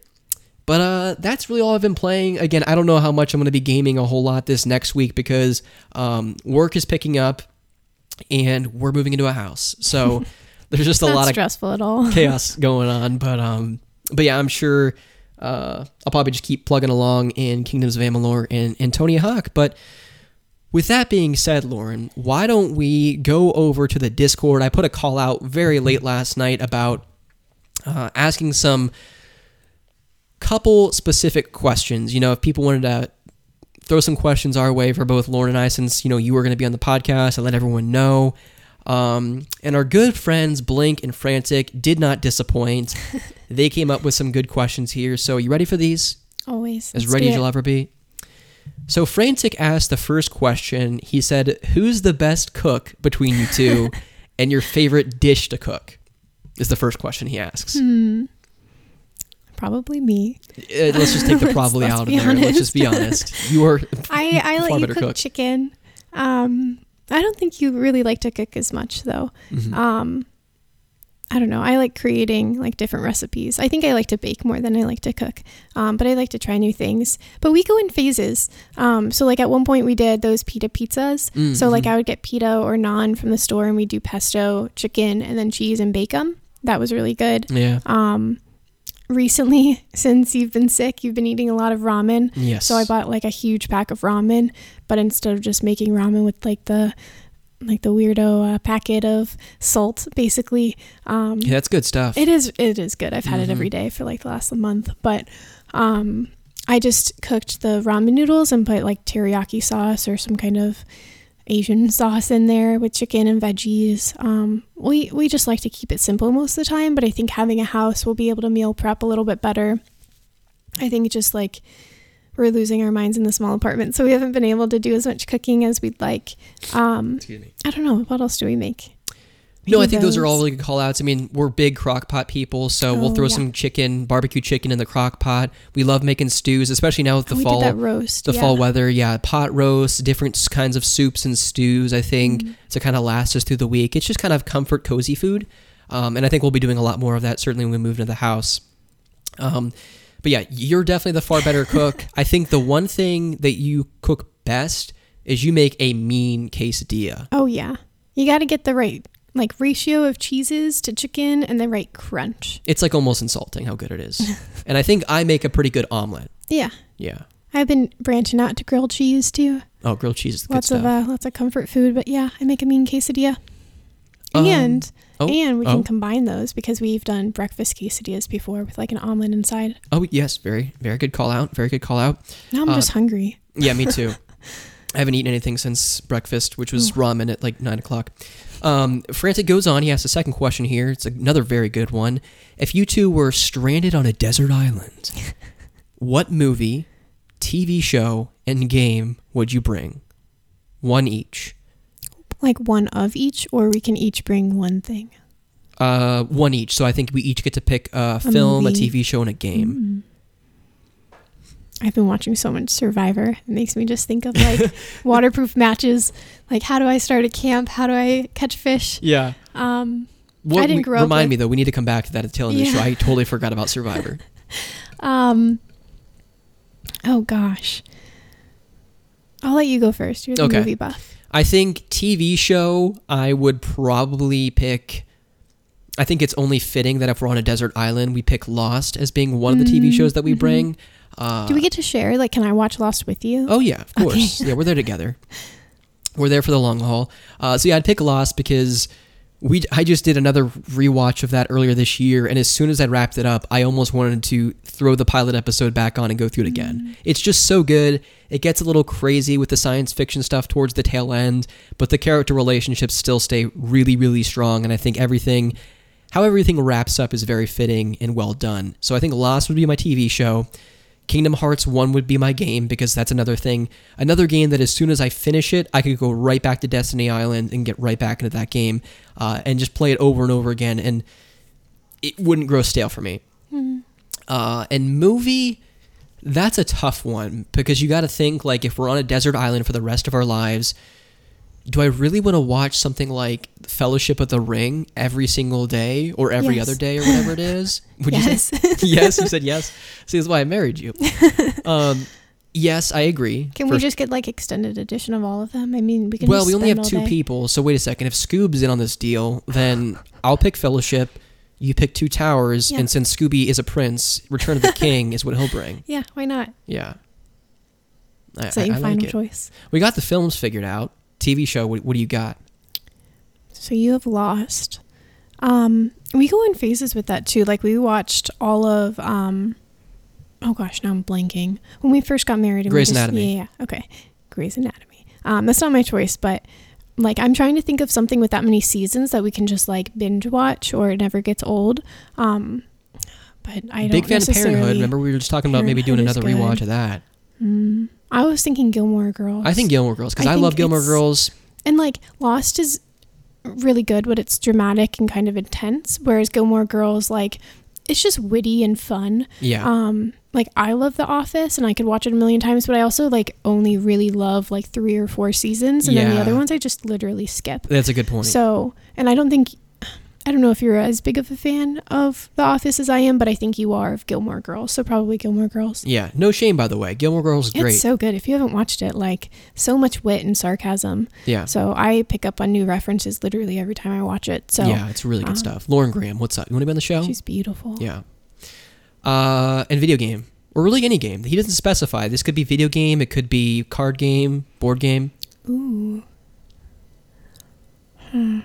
I was even thinking like backgammon, if if we wanted something more interactive, Okay. um, or like chess or something that we can play and it's different every single time. Yeah, that's Because I. I think I could do, I would be fine playing Kingdom Hearts with you or just literally like listening to Traverse Town music and we Oh, could yeah. just play backgammon and listen to Traverse Town music or watch Lord of the Rings. I think something interactive like that. Um, if you haven't played backgammon, it's really fun. Um, I'm Armenian, so it's kind of something that um, my grandpa taught Ryan and I how to play early on. yeah. So, um, do you like backgammon? Do you want chess instead? You can teach me how to play chess. Well, I mean, either either game that we choose, one of us is going to learn a new game because I've never really played backgammon, and you never Mhm. really learned how to play chess. So I wish I had. let's But go yeah. with backgammon because then you have the you know memories of your grandfather, and Yeah. I don't have a whole lot of memorable memories playing chess. chess. So Yeah, let's do backgammon. All right. Final answer. backgammon it is. Kingdom Hearts, Lost, Gilmore Girls, and all three Lord of the Rings because our boy Scoob coming in hot, bringing in Return of the King. Uh, Blink, also known as Blinkoom, Friend of the show. absolutely, thank you. He says, "What's one game that each of you really likes, but the other one doesn't like at all? Put another way, what are games that your feelings are the farthest apart on?" I think for me, you like horror games like Ooh. Resident Evil and stuff. I don't think I'd like at all. Yeah, Like some of those, I don't even watch you because I don't have an interest in them. just too intense. Yeah.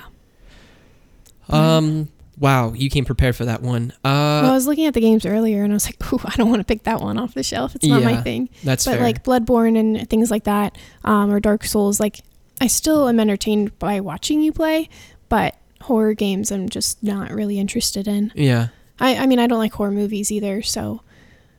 It's I've just gotten you to thing. watch a few though. Yeah, like um, I like suspense, like Thrillers. psychological thrillers. Yeah. I don't like pop out and gore. Yeah. Um, so like, what was that one? I'm terrible with names of movies and things. Um, Give me a it's like, oh gosh, I don't remember the name, but it's a suspense thriller that we watched. There was like a sequel that just came out. Um, hmm. Okay, the guessing game. Here we go. no, he was like he was dating the girl, and the girl like lures like people back to her family, and then the mom puts like the oh, Get Out. yeah get Yeah. out. What's up? That one. I I can't remember these things. Yeah. Um, but Well, that one I we're a good really liked. Yeah, we tag team. Um, but that one I really liked. Um, because it messes with your head. So um, I like anything like that. So-. Okay. Good stuff. Um, I think for me, this is more earlier on when we started dating, and I was just really surprised that these were the games that you were playing. Um, probably because of Ryan's influence, but you were really into Destiny, Mm, and I never really got into Destiny.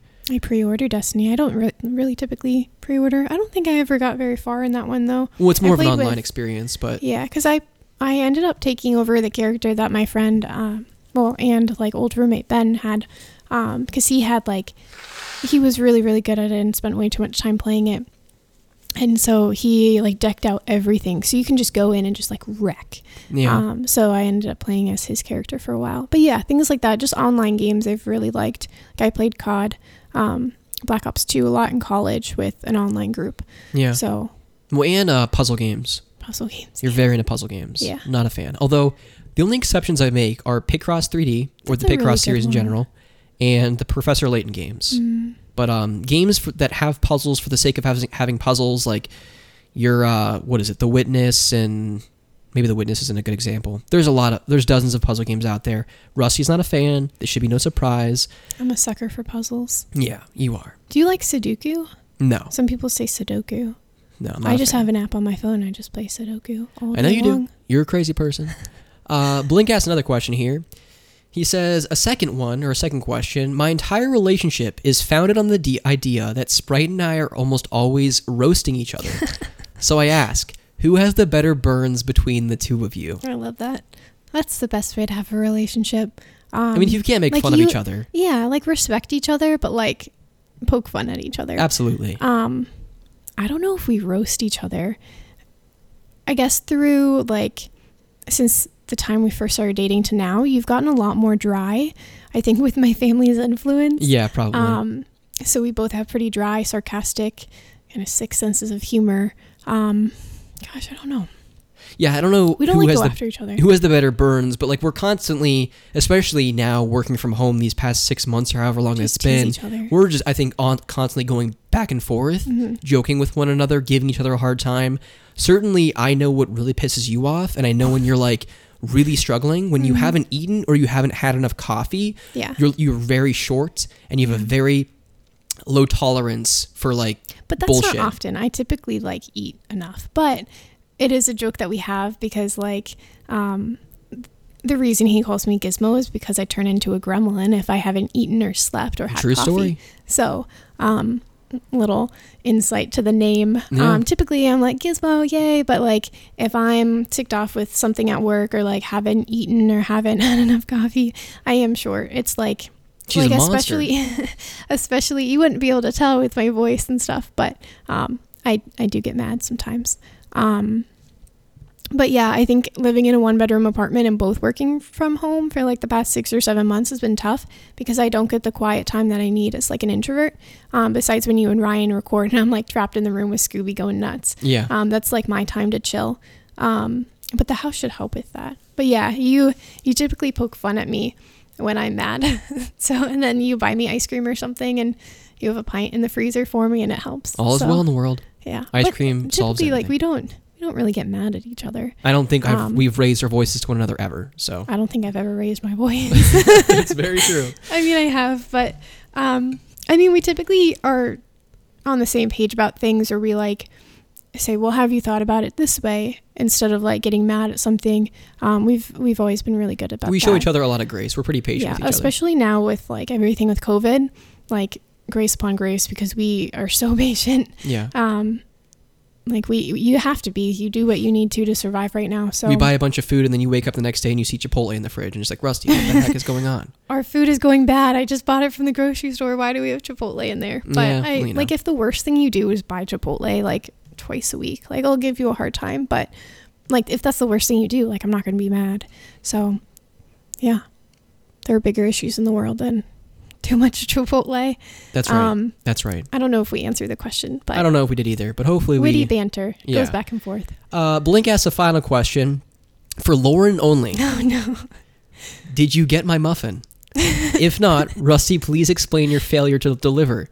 You don't have to read this one, but an explanation would still be nice.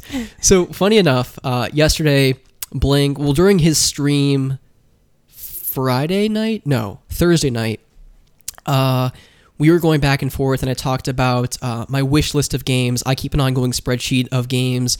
Uh, it's kind of a wish list. It also includes all the games I've purchased on eBay dating back to like early 2018. Trust me, you don't want to see it, Lauren. I don't. Um, and he asked like, "Hey, can you shoot that spreadsheet my way?" And uh, it's kind of a mess in terms of organization. So I was like, "Hey, let me clean this up, and I'll shoot it your way."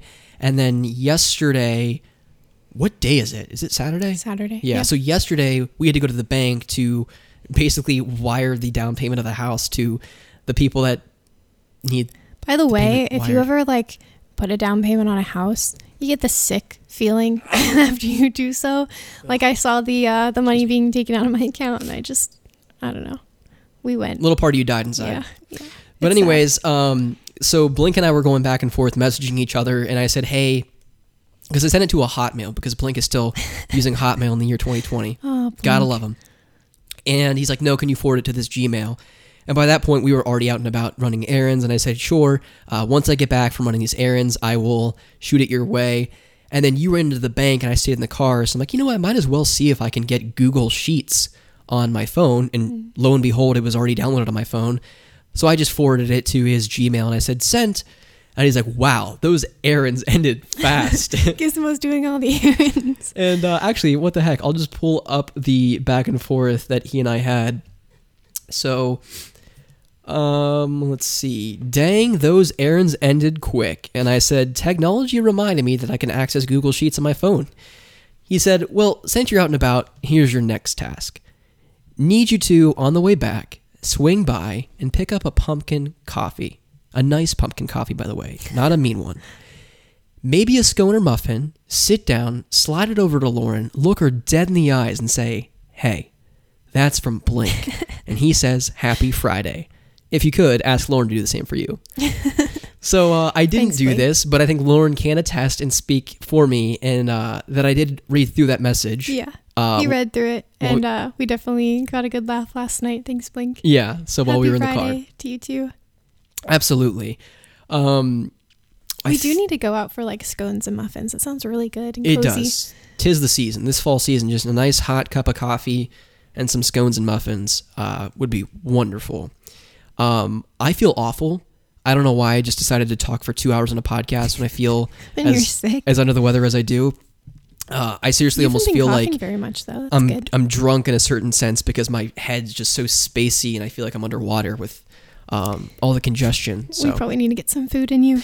yeah. Um, but I want to thank you for coming on the podcast Oh, with me. Thanks. Thanks Yeah. for having me. It's been fun. I don't do this enough. You don't. We got to get you on more often. Yeah. And plus, like, I don't know. I I'm kind of a lurker in the Discord, but um, it's just fun to see the community that you all have. So um, I typically just go through and like stuff every now and again, but I just I know Rusty really appreciates everyone's support and just friendship. So um, just a good community. So thanks, guys. Thank you for transitioning us into the end of the show. Yes, the Discord people, if you're not in there, what a wonderful community it is and has become, and it is continuing to grow. But if you're not in the Discord, click the link in the show notes. It's a quick link. You click it, you create a Discord account, and you're in there, and you're talking with wonderful people all the time about anything from Taco Bell and your recent order to video Crunchwrap. games, That's the only order. movies that you're watching. What's that? Crunchwrap Supreme. It's the only Taco That's Bell the only order. order. That That's right. That's the only true magical order at the old T Bell. But uh, we will be back hopefully next week with another podcast episode where Ryan will make his return. But uh, we certainly want to thank everyone for listening. If you uh, have any comments, disagreements, rebuttals to my thoughts about the PlayStation 5 conference, by all means, hop in the Discord, make it friendly, but let it be known where you're at with the next generation of consoles. And if you're looking forward to getting a Series X uh, on the 22nd, the best of luck to you. I hope you can secure, secure a console and, um, yeah, invest in the next generation of video games. But that is a wrap. Thank you again, everyone, for listening. But since Ryan's not here, I have to turn it back to today's co host, my wife, Gizmo, also known as Lauren. Do you have any parting words for our Just listeners? Enjoy your weekend, everyone. Um, here it's getting pretty chilly, so stay cozy, stay warm, and enjoy. Thanks for having me. All right, that's it. That's a wrap. We'll see you next week, folks.